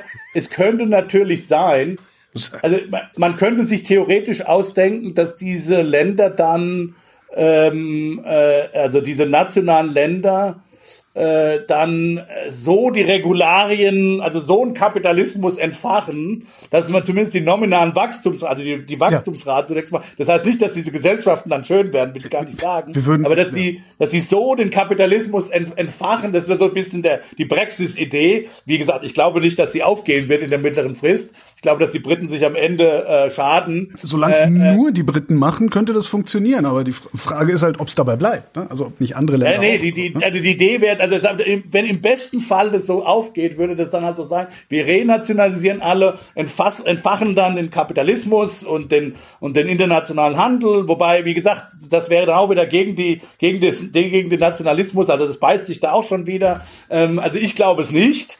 Ähm, also, aber man kann sich theoretisch ein Szenario vermutlich ausdenken, wo, wo das dann noch funktioniert. In der Praxis äh, wäre das eine, eine, auch eine wirtschaftliche das ist vielleicht nicht die allerwichtigste Katastrophe. Ich finde, die demokratiepolitische Katastrophe ist viel größer, wenn Rechtspopulisten an die Macht kommen. Das hat man in den USA ja gesehen. Und die ist auch noch nicht abgewendet, diese Katastrophe, darf man nicht vergessen. Da haben wir jetzt nur mal vier Jahre Pause. Äh, ähm, ähm, aber die, Demo die demokratiepolitische Katastrophe ist die größere Katastrophe. Aber ich vermute auch, dass es wirtschaftlich am Ende äh, nicht gut wäre für Europa. Auf, auf keinen Fall. Jetzt mache ich jetzt mal thematische Vollbremsung. Ähm, kommen wir zu was völlig anderem. Der letzte große Rechtspopulist der alten Bundesrepublik, Helmut Kohl, hat 19, hat 1994 ins Grundgesetz schreiben lassen. Da muss ich jetzt allerdings wirklich widersprechen. Stimmt, der war einfach nur so korrupt. Ist okay. Ist Nee, er war, halt, er war eben auch ein großer Europäer. Das kann, muss man ihm schon zugeben. Ein großer korrupter Europäer war. Nee. Ja, alles in Ordnung. Na, ist, ja- ist ja okay. Also es geht hier ja um eine Art Anmoderation, Rüdiger. Ke- Keine Panik. Der hat Artikel 20a ins Grundgesetz schreiben lassen. Ähm, Artikel 20a sagt im Grunde, dass wir die Erde nur von unseren Kindern geborgt haben. Damit haben Anfang der 80er Jahre die Grünen Werbung gemacht. Das Bundesverfassungsgericht hat es heute bestätigt. Ähm, Ihr habt sicher mitgekriegt, dieses Urteil vom Bundesverfassungsgericht heute, ne? Das, äh, also diese die, gegen das Klimaschutzgesetz. Äh, Ja. So. Ja, da lasse ich jetzt mal Christian Genau. wettern, weil ich weiß, dass er dagegen, dass er total äh, ausrasten wird. Ich denke mir, also das, was Sie ja im Prinzip gesagt haben, ist, ihr könnt nicht einfach, ihr könnt nicht einfach die Probleme der Zukunft in die Zukunft schieben. Ihr habt gefälligst heute schon dafür zu sorgen, dass es in der Zukunft eine Lösung für die Probleme gibt, die ihr jetzt schon absehen könnt. In dem Moment, wo ich das machen will, muss ich Geld in die Hand nehmen. Also das kostet was. Wenn ich, wenn ich dass wenn ich Deutschland nach 2030 äh, klimaneutral haben will, muss ich heute irgendetwas dafür tun oder ich muss eben ab 2030 umso mehr dafür tun. Die Kohle, die ich dann in die Hand nehmen muss, die muss irgendwo herkommen. Wenn ich die über Staatsanleihen mehr hole, kann ich dann die Schuldenbremse überhaupt noch im Grundgesetz stehen haben? Oh, jetzt haben wir ganz viele Punkte. Lass uns mal vielleicht okay. erstmal mit dem, mit dem Urteil von heute anfangen. Ja, okay. Äh, ich bin kein Jurist, ja, ja. aber ich finde dieses Urteil ist absurd. Warum? Äh, und zwar aus äh, einer Reihe von Gründen. Äh, der erste Grund ist ähm, die Interpretation dieses Artikels als einer, der sich bezieht darauf, die Lebensgrundlagen der gesamten Menschheit sichern zu wollen. Das knüpft an eine Idee von Deutschland als historischer Mission an, die mir einen Schauer über den Rücken laufen lässt. Du meinst, so am deutschen ja. Wesen soll die Welt genesen? Exakt so. Ja, äh, Deutschland kann überhaupt nicht und deshalb kann es eigentlich überhaupt nicht der Anspruch äh, gegen irgendeine Regierung sein, die Lebensgrundlagen auf diesem Planeten sichern. Also die CO2-Emissionen sind schlimmerweise seit 1990 um, um etwa 80 Prozent gestiegen. In der Europäischen Union sind sie rund, äh, lege ich mich nicht fest, um 30 Prozent gefallen. Ja? Äh, wäre wären sie nicht um diese 30 Prozent in der Europäischen Union gefallen, dann wären die äh, CO2-Emissionen weltweit um 85 Prozent gestiegen. Mhm. Ja, 80 Prozent, das, was wir erreicht haben, hat fünf Prozentpunkte äh, weggeschmolzen. Wenn ich die CO2-Emissionen in Deutschland auf Null bringen würde, ja äh, dann hätten wir diesen Anstieg äh, gebremst äh, von 80 Prozent jetzt so Pi mal Daumen auf 78 Prozent. Mhm.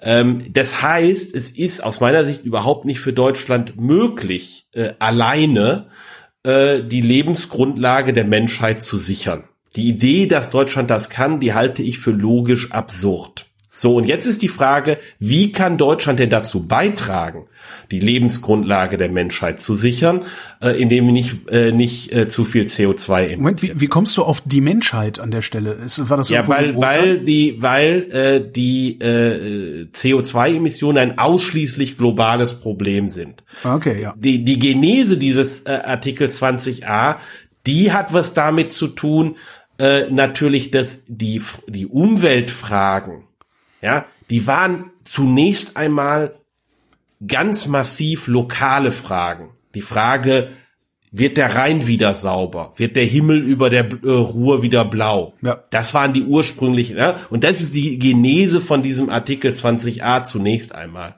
So, äh, der Anspruch, äh, ein globales Problem lokal lösen zu wollen, den halte ich äh, für überzogen. Und jetzt ist die Frage, und dann, dann kommt man dann als Ökonom mit rein, ein mhm. Stück weit, äh, wenn es um strategisches Verhalten geht, ist die Frage, wie kann ich als Bundesrepublik dazu beitragen, dass wir global dieses Problem lösen können. Das kann ich nur, wenn ich an den Verhandlungstisch komme und an den Verhandlungstisch was mitbringen kann. Ja. So, und das, da hilft nicht, äh, wenn ich sage, ja, meine Hände sind gebunden, äh, wir sind äh, definitiv festgelegt von 2000 bis 2050, alles klar, egal was ihr macht, äh, sozusagen, wir rüsten unilateral ab. Wenn ich weltweit eine weltweite CO2-Abrüstungsverhandlungen führen will, dann ist erstmal ganz gut, wenn ich da hinten so einen Stapel Waffen stehen habe und sagt, auf die kann ich verzichten, Jungs, wenn ihr auch verzichtet. Also das globale Problem lässt sich nur lösen in, in dem Moment, wo China und Indien auch auf CO2-Emissionen und zwar ganz massiv verzichten. Nicht nur auf den Anstieg verzichten, sondern die tatsächlich äh, zurückführen. Das muss das muss das Kernziel von Umweltpolitik sein, wenn es um CO2-Emissionen geht. Ob wir in Deutschland um 30, 40 oder 50 Prozent oder 100 Prozent reduzieren bis 2050, ist für die Frage des Weltklimas zu retten völlig schnurzpiep egal. So, die zentrale Frage ist nur, die zentrale, die zentrale Frage ist nur, können wir als Welt auf CO2-Emissionen ja. verzichten? Und das ist die zentrale Frage. Und dazu kann die Bundesrepublik einen Beitrag leisten, aber nicht dadurch, dass sie selber, das, dazu ist man zu klein, ja, äh, dass sie, ne, sozusagen der Beitrag, den sie direkt leisten kann, durch Verzicht, der ist klein. Wenn überhaupt, kann man nur einen Beitrag dazu leisten, indem man andere zu Verzicht bringt. Ich glaube nicht, dass man, dass man andere dadurch zu Verzicht bringt, indem man durch die Welt rennt und sagt, ich bin ein, äh, ein Heiliger und schaut mich an, äh, wir sind toll. Nee, aber du äh, bringst die anderen, du kannst die anderen nämlich zu Verzicht bringen, indem du ihnen vormachst, wie man Verzicht erfolgreich durchführen kann. Das heißt, letztendlich ist doch, also wir werden es ja sowieso nicht hinkriegen, dass wir alle Gebäude isolieren und alle Verbrennungsmotoren abschaffen, so das ist ja utopisch für die nächsten Jahrzehnte. Aber was wir hinkriegen könnten, ist äh, ne, die Christian Lindner smarte technische Lösung.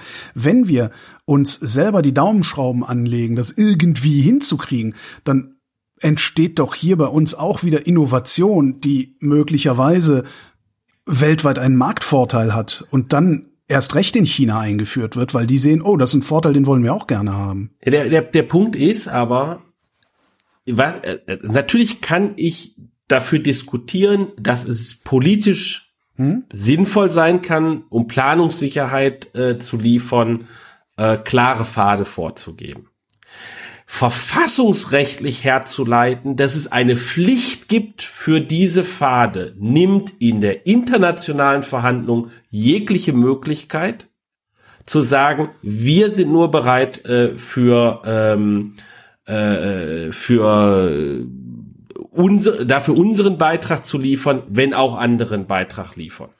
Ja, ja, aber ähm, genau mit diesem ich halte, Argument. Ich halte, ich halte sozusagen das, das Argument aus, aus der Verfassung heraus zu sagen, ich halte es für sehr schwierig. Aber das Argument in der Verfassung steht, die, die, die Lebensgrundlagen zu sichern. Mhm. Dazu ist die Bundesrepublik alleine überhaupt nicht in der Lage. Und darum geht's. Steht, wird aus der Verfassung hergeleitet, äh, dass es einen, einen Auftrag gibt an den Gesetzgeber, klar festzulegen, wann wie viel CO2 in der Bundesrepublik emittiert ja. werden kann unabhängig davon, was der Rest der Welt macht. Ich halte das für absurd. Aber wie willst du denn, welches Argument habe ich denn, wenn ich das nicht so mache? Also die Bundesrepublik Deutschland ist doch so oder so ein kleiner Player. Also um bei dieser Abrüstungsverhandlungsmetapher mal zu bleiben, welche Waffen habe ich denn, die ich abrüsten kann in dieser Klimafrage? Ich habe doch sowieso nichts anzubieten. Ja, das erste ist erstmal, dass ich, dass ich natürlich als äh, Teil der Europäischen Union auftrete und dann bringe ich durchaus schon ein bisschen was an den Tisch richtig ist. Ich bringe lediglich ein Sechstel der CO2-Emissionen Chinas an den Tisch. Ja. Bei ungefähr 50 Prozent äh, der Bevölkerung. Also etwas weniger, vielleicht, äh, vielleicht äh, 40 Prozent. Ja, das kommt jetzt auch nicht drauf an, ja. Genau, also sozusagen ne, pro Kopf haben wir schon mal weniger CO2-Emissionen als China. Ähm, die bringe ich an den Tisch und da kann ich natürlich sagen, guck mal, wir sind auch bereit und so weiter und wenn ihr euch, wenn ihr euch festlegt. Nur die zentrale Frage ist und bleibt und wird immer bleiben, wie kriegt man China dazu, auf CO2-Emissionen zu verzichten? Ja. Wenn die Frage nicht gelöst wird, kriegst du das Klimaproblem nicht gelöst. Aber, und, und so, aber wie kriegst ja, und ob wir jetzt auf, ob wir, ob wir auf, um, um 90 Prozent äh, reduzieren, um 100 Prozent oder um 80 Prozent reduzieren, äh, ist wesentlich weniger wichtig als die Frage, äh, ob die Chinesen zehn Jahre früher anfangen, äh, um 30 Prozent äh, ihre CO2-Emissionen zu aber. Mach, mach, und das ist die zentrale, das ist der zentrale Punkt. Und das sozusagen, da, da kann ich aber für die für die Regierung, also der Regierung da die Daumenschrauben aus der Verfassung heraus anzuziehen und zu sagen und denen Optionen vom Tisch zu nehmen an der Stelle, halte ich für auch im Sinne des Klimas nicht gut. Aber welche Optionen hat sie denn überhaupt? Das meine ich. Also mach, weiß ich, vielleicht kannst du es auch konkret machen. Was haben wir denn überhaupt anzubieten? Selbst wenn wir, wenn wir es schaffen, die Europäische Union mit einer Stimme sprechen zu lassen bei solchen Verhandlungen. Was, was hat die Europäische Union anzubieten, was die Chinesen dazu bringen könnte, äh, irgendwie anders zu wirtschaften? Also zunächst einmal gibt's selbstverständlich die Möglichkeit, all diese Dinge als Teil eines einer Großverhandlung zu führen. Mhm. Ja, da geht's um viele Dinge gleichzeitig und dann ist es auch ganz praktisch, dass wir dann doch eben nicht so, ein so eine Unmenge an ganz vielen kleinen Ländern haben, auch wenn die natürlich auch mittlerweile äh, viel, einen großen Teil der CO2-Emissionen tatsächlich produzieren. Mhm. Ja, aber wenn man jetzt mit China sozusagen hat man mit einem Spieler, den man, mit dem man reden muss.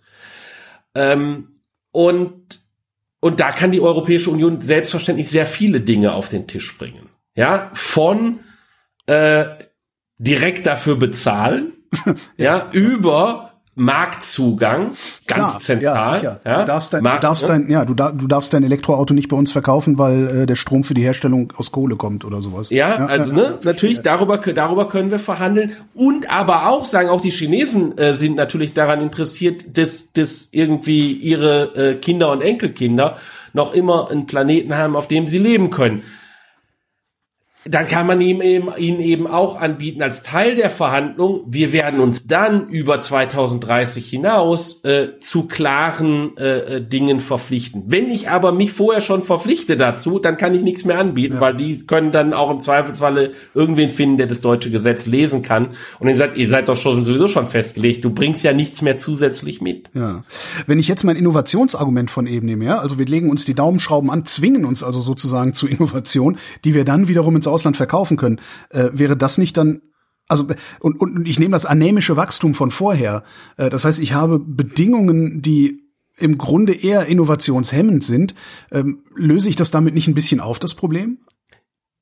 Äh, das kann sein, das kann sein, aber ich halte das halt für eine Frage, die unterhalb des Verfassungsrangs steht. Guter Punkt, ja.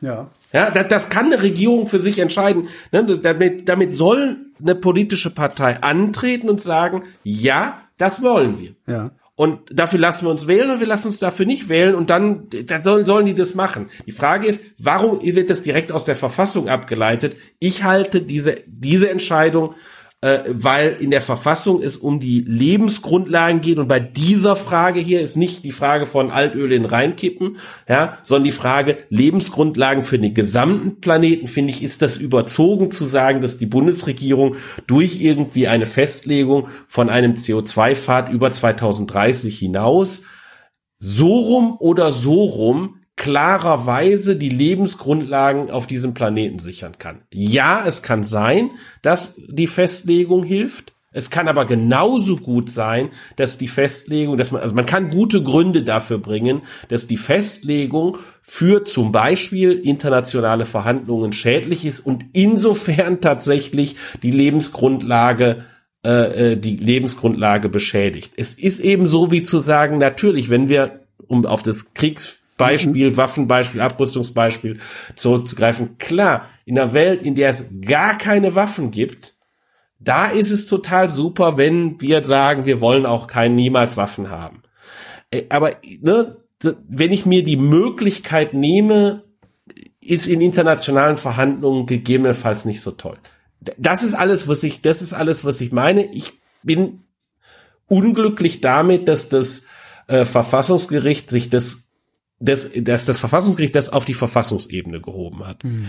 Also ich sehe es ein bisschen anders. Ich sehe Christians grundsätzlichen Punkt. Ich glaube, dass er, ich glaube, dass er dieses Druckmittel in den nationalen Verhandlungen tatsächlich überschätzt. Ich glaube auch, dass die Vorbildfunktion äh, äh die, die wichtigere ist. Man kann jetzt diskutieren, ob das das Verfassungsgericht hätte entscheiden müssen, so wie es entschieden hat. Da bin ich kein Verfassungsrechtler. Hm. Ich habe mir vor äh, äh, bevor wir äh, zusammengekommen sind, nochmal das Urteil durchgelesen. Da ist mir nicht klar, dass das Verfassungsgericht wirklich vorschreibt, dass da was explizite Pfade vorgeschrieben werden müssen oder zumindestens äh, das spricht an manchen Stellen auch äh, Verfahren müssen entwickelt werden, wann es denn weitergeht mit den mit den Pfaden. Mhm. Also das ist gar nicht so klar, wie stark die Bindung ist, die Christian jetzt hier wahrnimmt. Und ich glaube nicht, dass wir, also ich wage das nicht zu beurteilen als nicht Verfassungsrechtler. Ließe sich, äh, Rüdiger, ließe sich daraus vielleicht sogar ein Auftrag zum Verhandeln ableiten?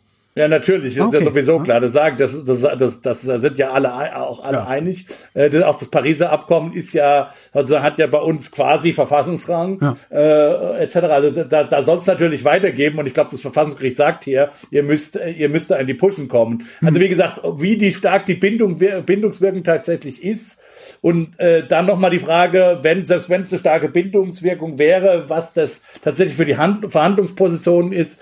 Also beim letzteren Punkt bin ich äh, äh, skeptischer als Christian. Ich glaube, dass das weniger äh, wichtig ist.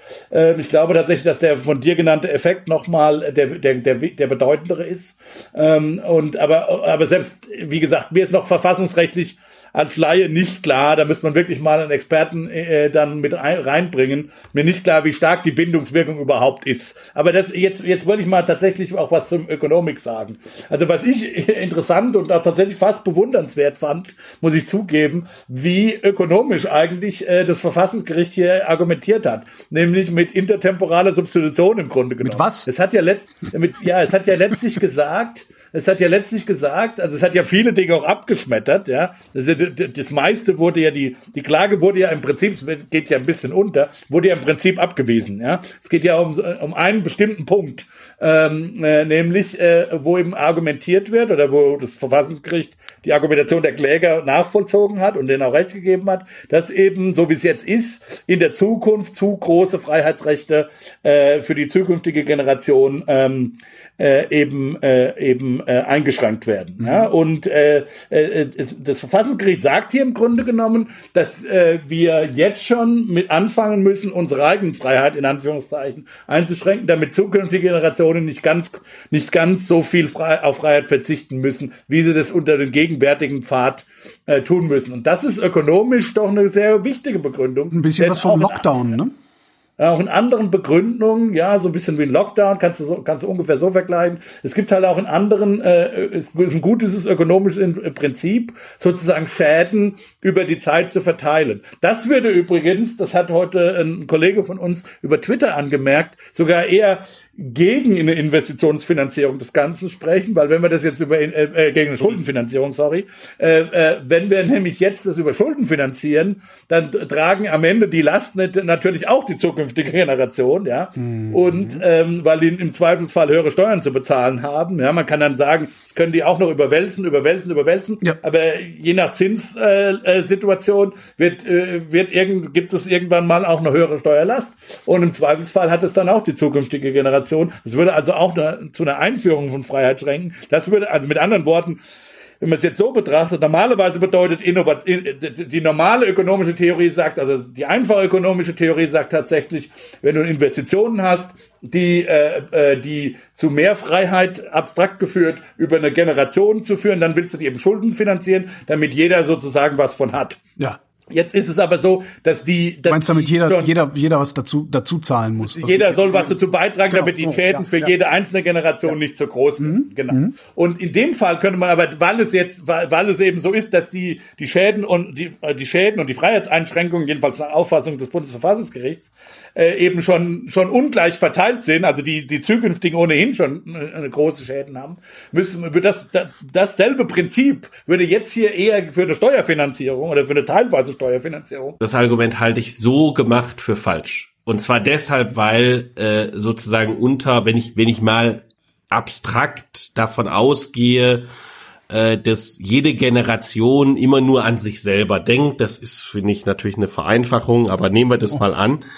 Äh, dann hätten wir unter einer, in einer Laissez-faire-Situation, wo äh, ich äh, nicht interveniere, ja, ähm, äh, dann hätte ich äh, eine Schlechterstellung der zukünftigen Generationen. Äh, die müssen dann irgendwie mit einem kaputten Planeten klarkommen. Und wenn ich jetzt anfange, äh, heute zu investieren, um diese Situation zu vermeiden, dann verliert die heutig alte Generation äh, verliert und die zukünftig junge Generation gewinnt. Und mhm. äh, durch äh, Schuldenfinanzierung kann ich äh, genau das äh, in die andere Richtung wieder verschieben, die Lasten. Also insofern, ich kann das Argument, was, was der Philipp da gemacht hat, äh, ich kann das nicht ganz äh, nachvollziehen. Wir haben da auch lange. Ich verstehe den Einwand nicht. Also es ist ja auch es so, ist, es ist immer eine, es ist immer eine Investition. Es ist immer eine Investition, von der die zukünftige Generation profitiert, äh, die ich durchführe. Und äh, dann ist es dann ist es egal, ob die, ob die sowieso ärmer ist, ja. Selbst wenn die sowieso du, ärmer du sagst, ist. Du sagst jetzt hier, Pfadabhängigkeiten spielen keine Rolle, also. Nein, was ich, nein, nein, was ich sage ist, dass äh, die, dass es unerheblich ist, ob ich davon ausgehe, dass die Einkommen in der Zukunft fallen oder die Einkommen in der Zukunft steigen, wenn ich äh, die Partialüberlegung treffen möchte, wie verändern sich denn die Einkommen oder das, das Wohlbefinden oder die Freiheiten in der Zukunft äh, durch eine zusätzliche Information? Ceteris, sozusagen das Argument Ceteris Paribus. Ja, ja, aber das ist natürlich das Stichwort Ceteris Paribus beziehungsweise Partialanalyse. Ceteris Paribus, was? Übriges gleich. Ist, ist, ist, genau, also um es mal einfach zu sagen, das Bundesverfassungsgericht hat Folgendes gesagt. Äh, die in der Zukunft, die sind eh schlecht dran, ja. Ähm, es muss jetzt diese Generation, die heutige Generation muss einfach mehr leisten, ja. Und wenn man das wörtlich nimmt, das, da bin ich bei Philipp äh, und Philipps Tweet, dann bedeutet das eher für, äh, spricht das eher für eine Steuer als für eine Schuldenfinanzierung. Dass du sagst, ist natürlich klar. Äh, äh, äh, relativ zu der Situation, wenn wir sonst nichts machen, wenn ich nur die die Steuer und die Investitionsfinanzierung betrachte, klar, dann dann stellen sich die in der Zukunft natürlich besser durch unsere Investition. Deshalb kann ich die Investition auch schuldenfinanzieren. Also, klar, Aber das eine sehr partial analytische Betrachtung. Würde ich also heute Steuern steuerfinanziert machen, würde ich sozusagen äh, Strafe dafür zahlen, dass ich die Zukunft schlechter gemacht habe. In, in meiner in meinem vergangenen Leben, ja, genau. Ja, genau. In, in ja. meiner Vergangenheit. Genau, weil ich ja. gestern die Zukunft, also weil ich gestern das Übermorgen, nee, weil ich gestern das Morgen schlechter gemacht habe, äh, zahle ich heute Strafe und das sind die Steuern. Ich glaube, so kann man das Urteil werden. durchaus lesen. Ah, okay.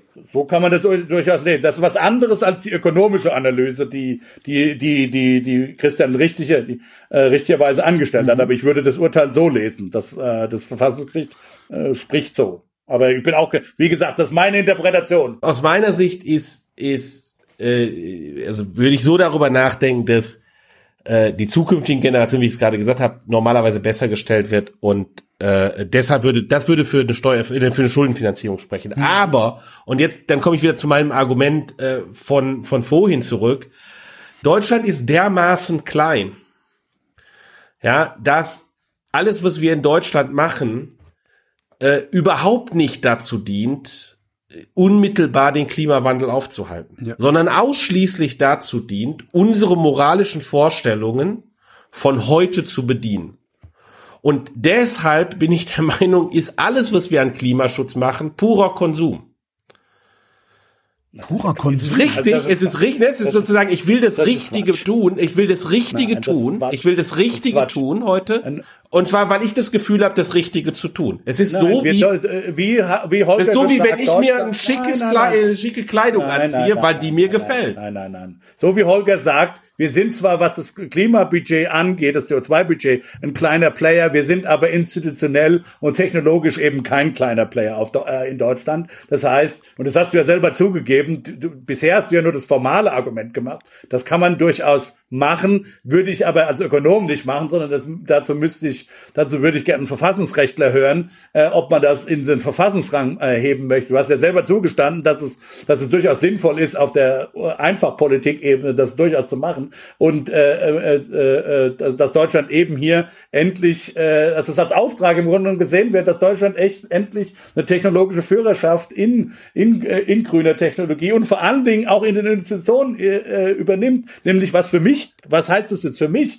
Vergiss mal die ganzen Investitionen und die Steuern, äh, die äh, die ganzen Investitionen und die Schuldenbremse. Was das für mich heißt, ist, dass wir in Deutschland endlich oder in Europa, um genau zu sein, endlich einen vernünftigen CO2-Preis brauchen, eine vernünftige äh, äh, pansektorale CO2-Bepreisung brauchen, die wirklich ihren Namen verdient. Und mit einem entsprechenden Grenzausgleich, das ist nämlich, dann haben wir nämlich auch wieder internationale Verhandlungsmasse. Dann können wir nämlich die Chinesen sagen, wenn ihr zu uns in, äh, äh, importieren wollt, dann müsst ihr eben entsprechend zahlen. Entweder müsst ihr zahlen an der Grenze oder ihr investiert eben äh, äh, zu Hause. Das folgt für mich aus dem Urteil. Äh, und äh, diese, diese Verhandlungsspekulationen, was in 2030 passiert, halte ich für eine Spekulation. Da, da bin ich, interessant da bin, ist. Da bin ich ja bei, da bin ich ja, da bin ich ja bei dir grundsätzlich zu sagen, äh, das ist das, was wir brauchen.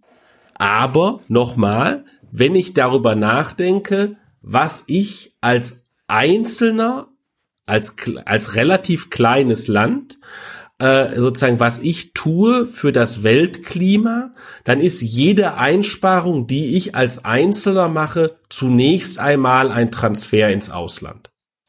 So, und es ist, äh, es gibt gute Gründe, warum ich Transfers Ich habe das schon wieder nicht, ich habe das schon wieder nicht verstanden. Äh, ich bin dafür zu blöd. Warum ist das ein Transfer ins Ausland?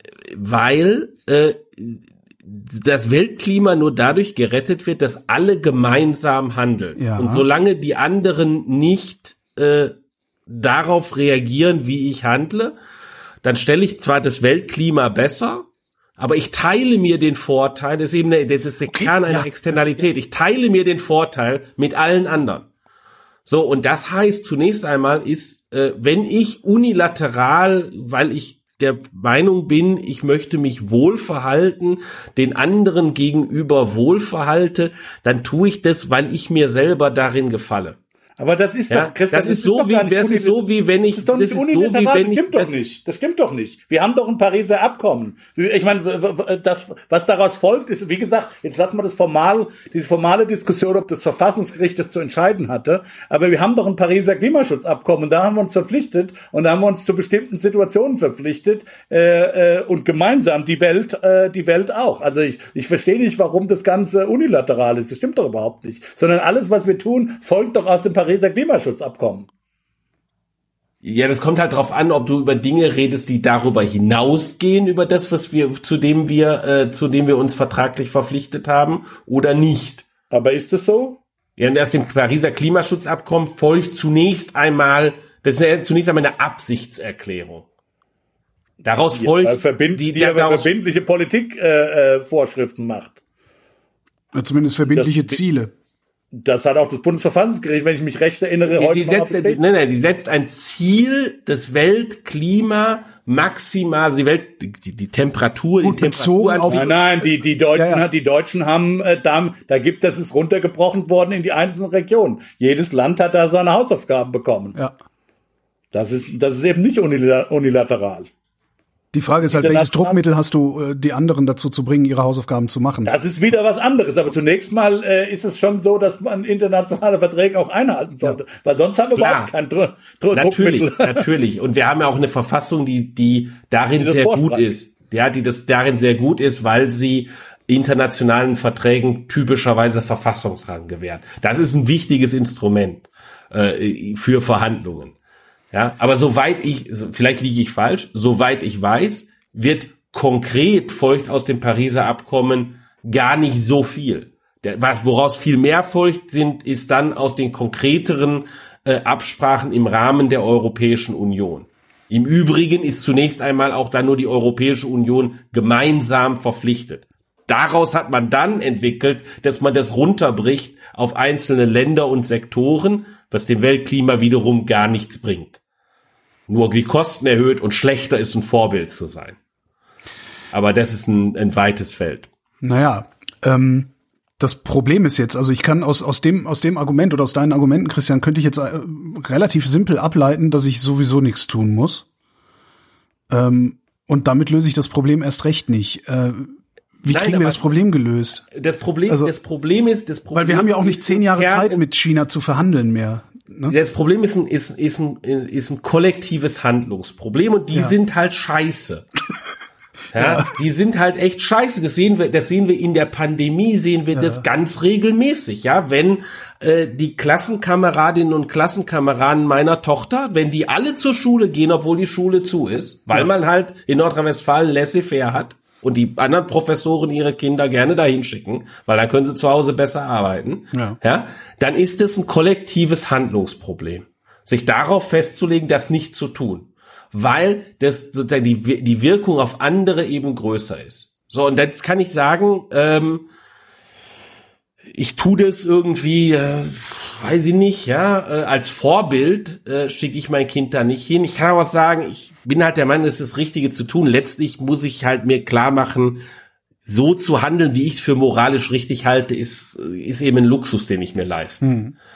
Ähm, ist ein Konsum im weitesten Sinne. Es geht um mein Selbstbild. Äh, das ist auch Teil von, von Konsum in, in, in einem gewissen Sinne. Darum geht's mir nur und deshalb würde ich eben denken, Konsum finanzier bitte sehr, bitte sehr durch Steuern. Da bin ich dann, äh, dann bin ich bei Philipp äh, zu sagen, ähm, äh, ja, das soll die Generation heute machen, die das macht, die, die da als Vorbild voranmarschieren will.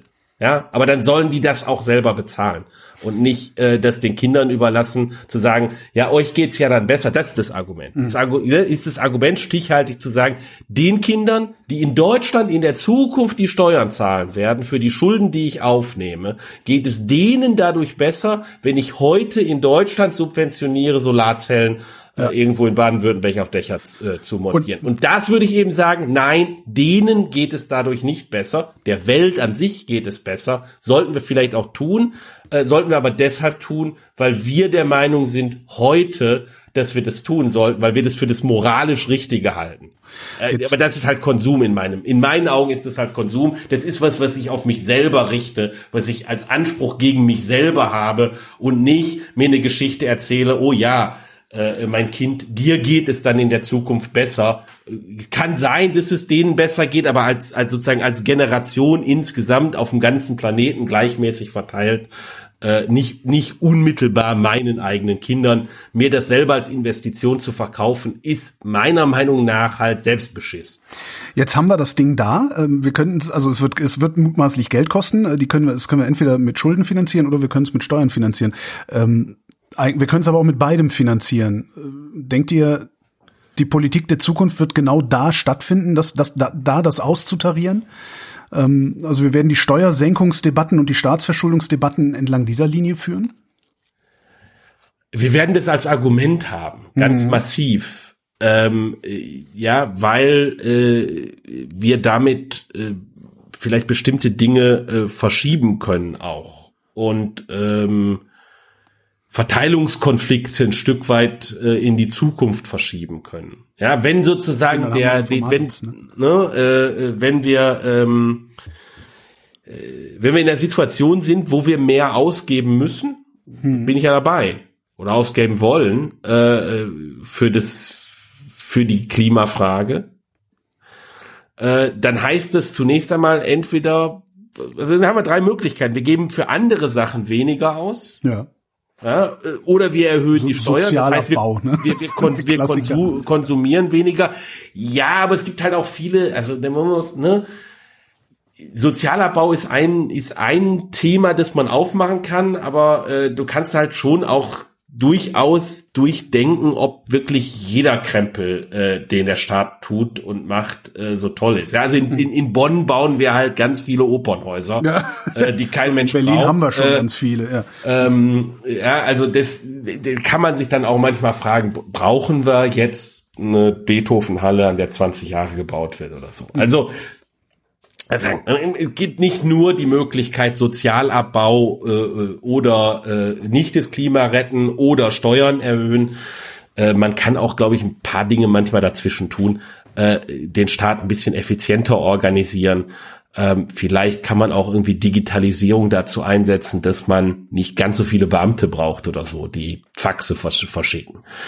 Ähm, also ne, es gibt durchaus äh, Größenordnungen, an die man auch rangehen kann, wo man ein bisschen äh, äh, schauen muss. Aber klar, natürlich bleibt die Frage, wie finanziere ich das? Durch weniger Staatsausgaben, äh, durch äh, höhere Steuern ähm, letztlich oder äh, durch Staatsschulden.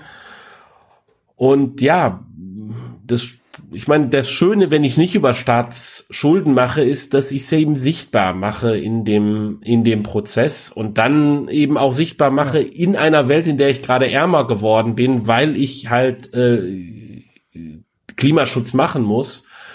Ja, da muss ich mir eben überlegen, ja, wie viel, ob wie viel ich ist es, ja, wie viel ist es dir wie, wert? Erstens, wie ja? viel ist es mir wert? Ja, äh, unabhängig, unabhängig davon, ob deine Kinder in der Zukunft einen größeren Wohlstand haben als du oder nicht.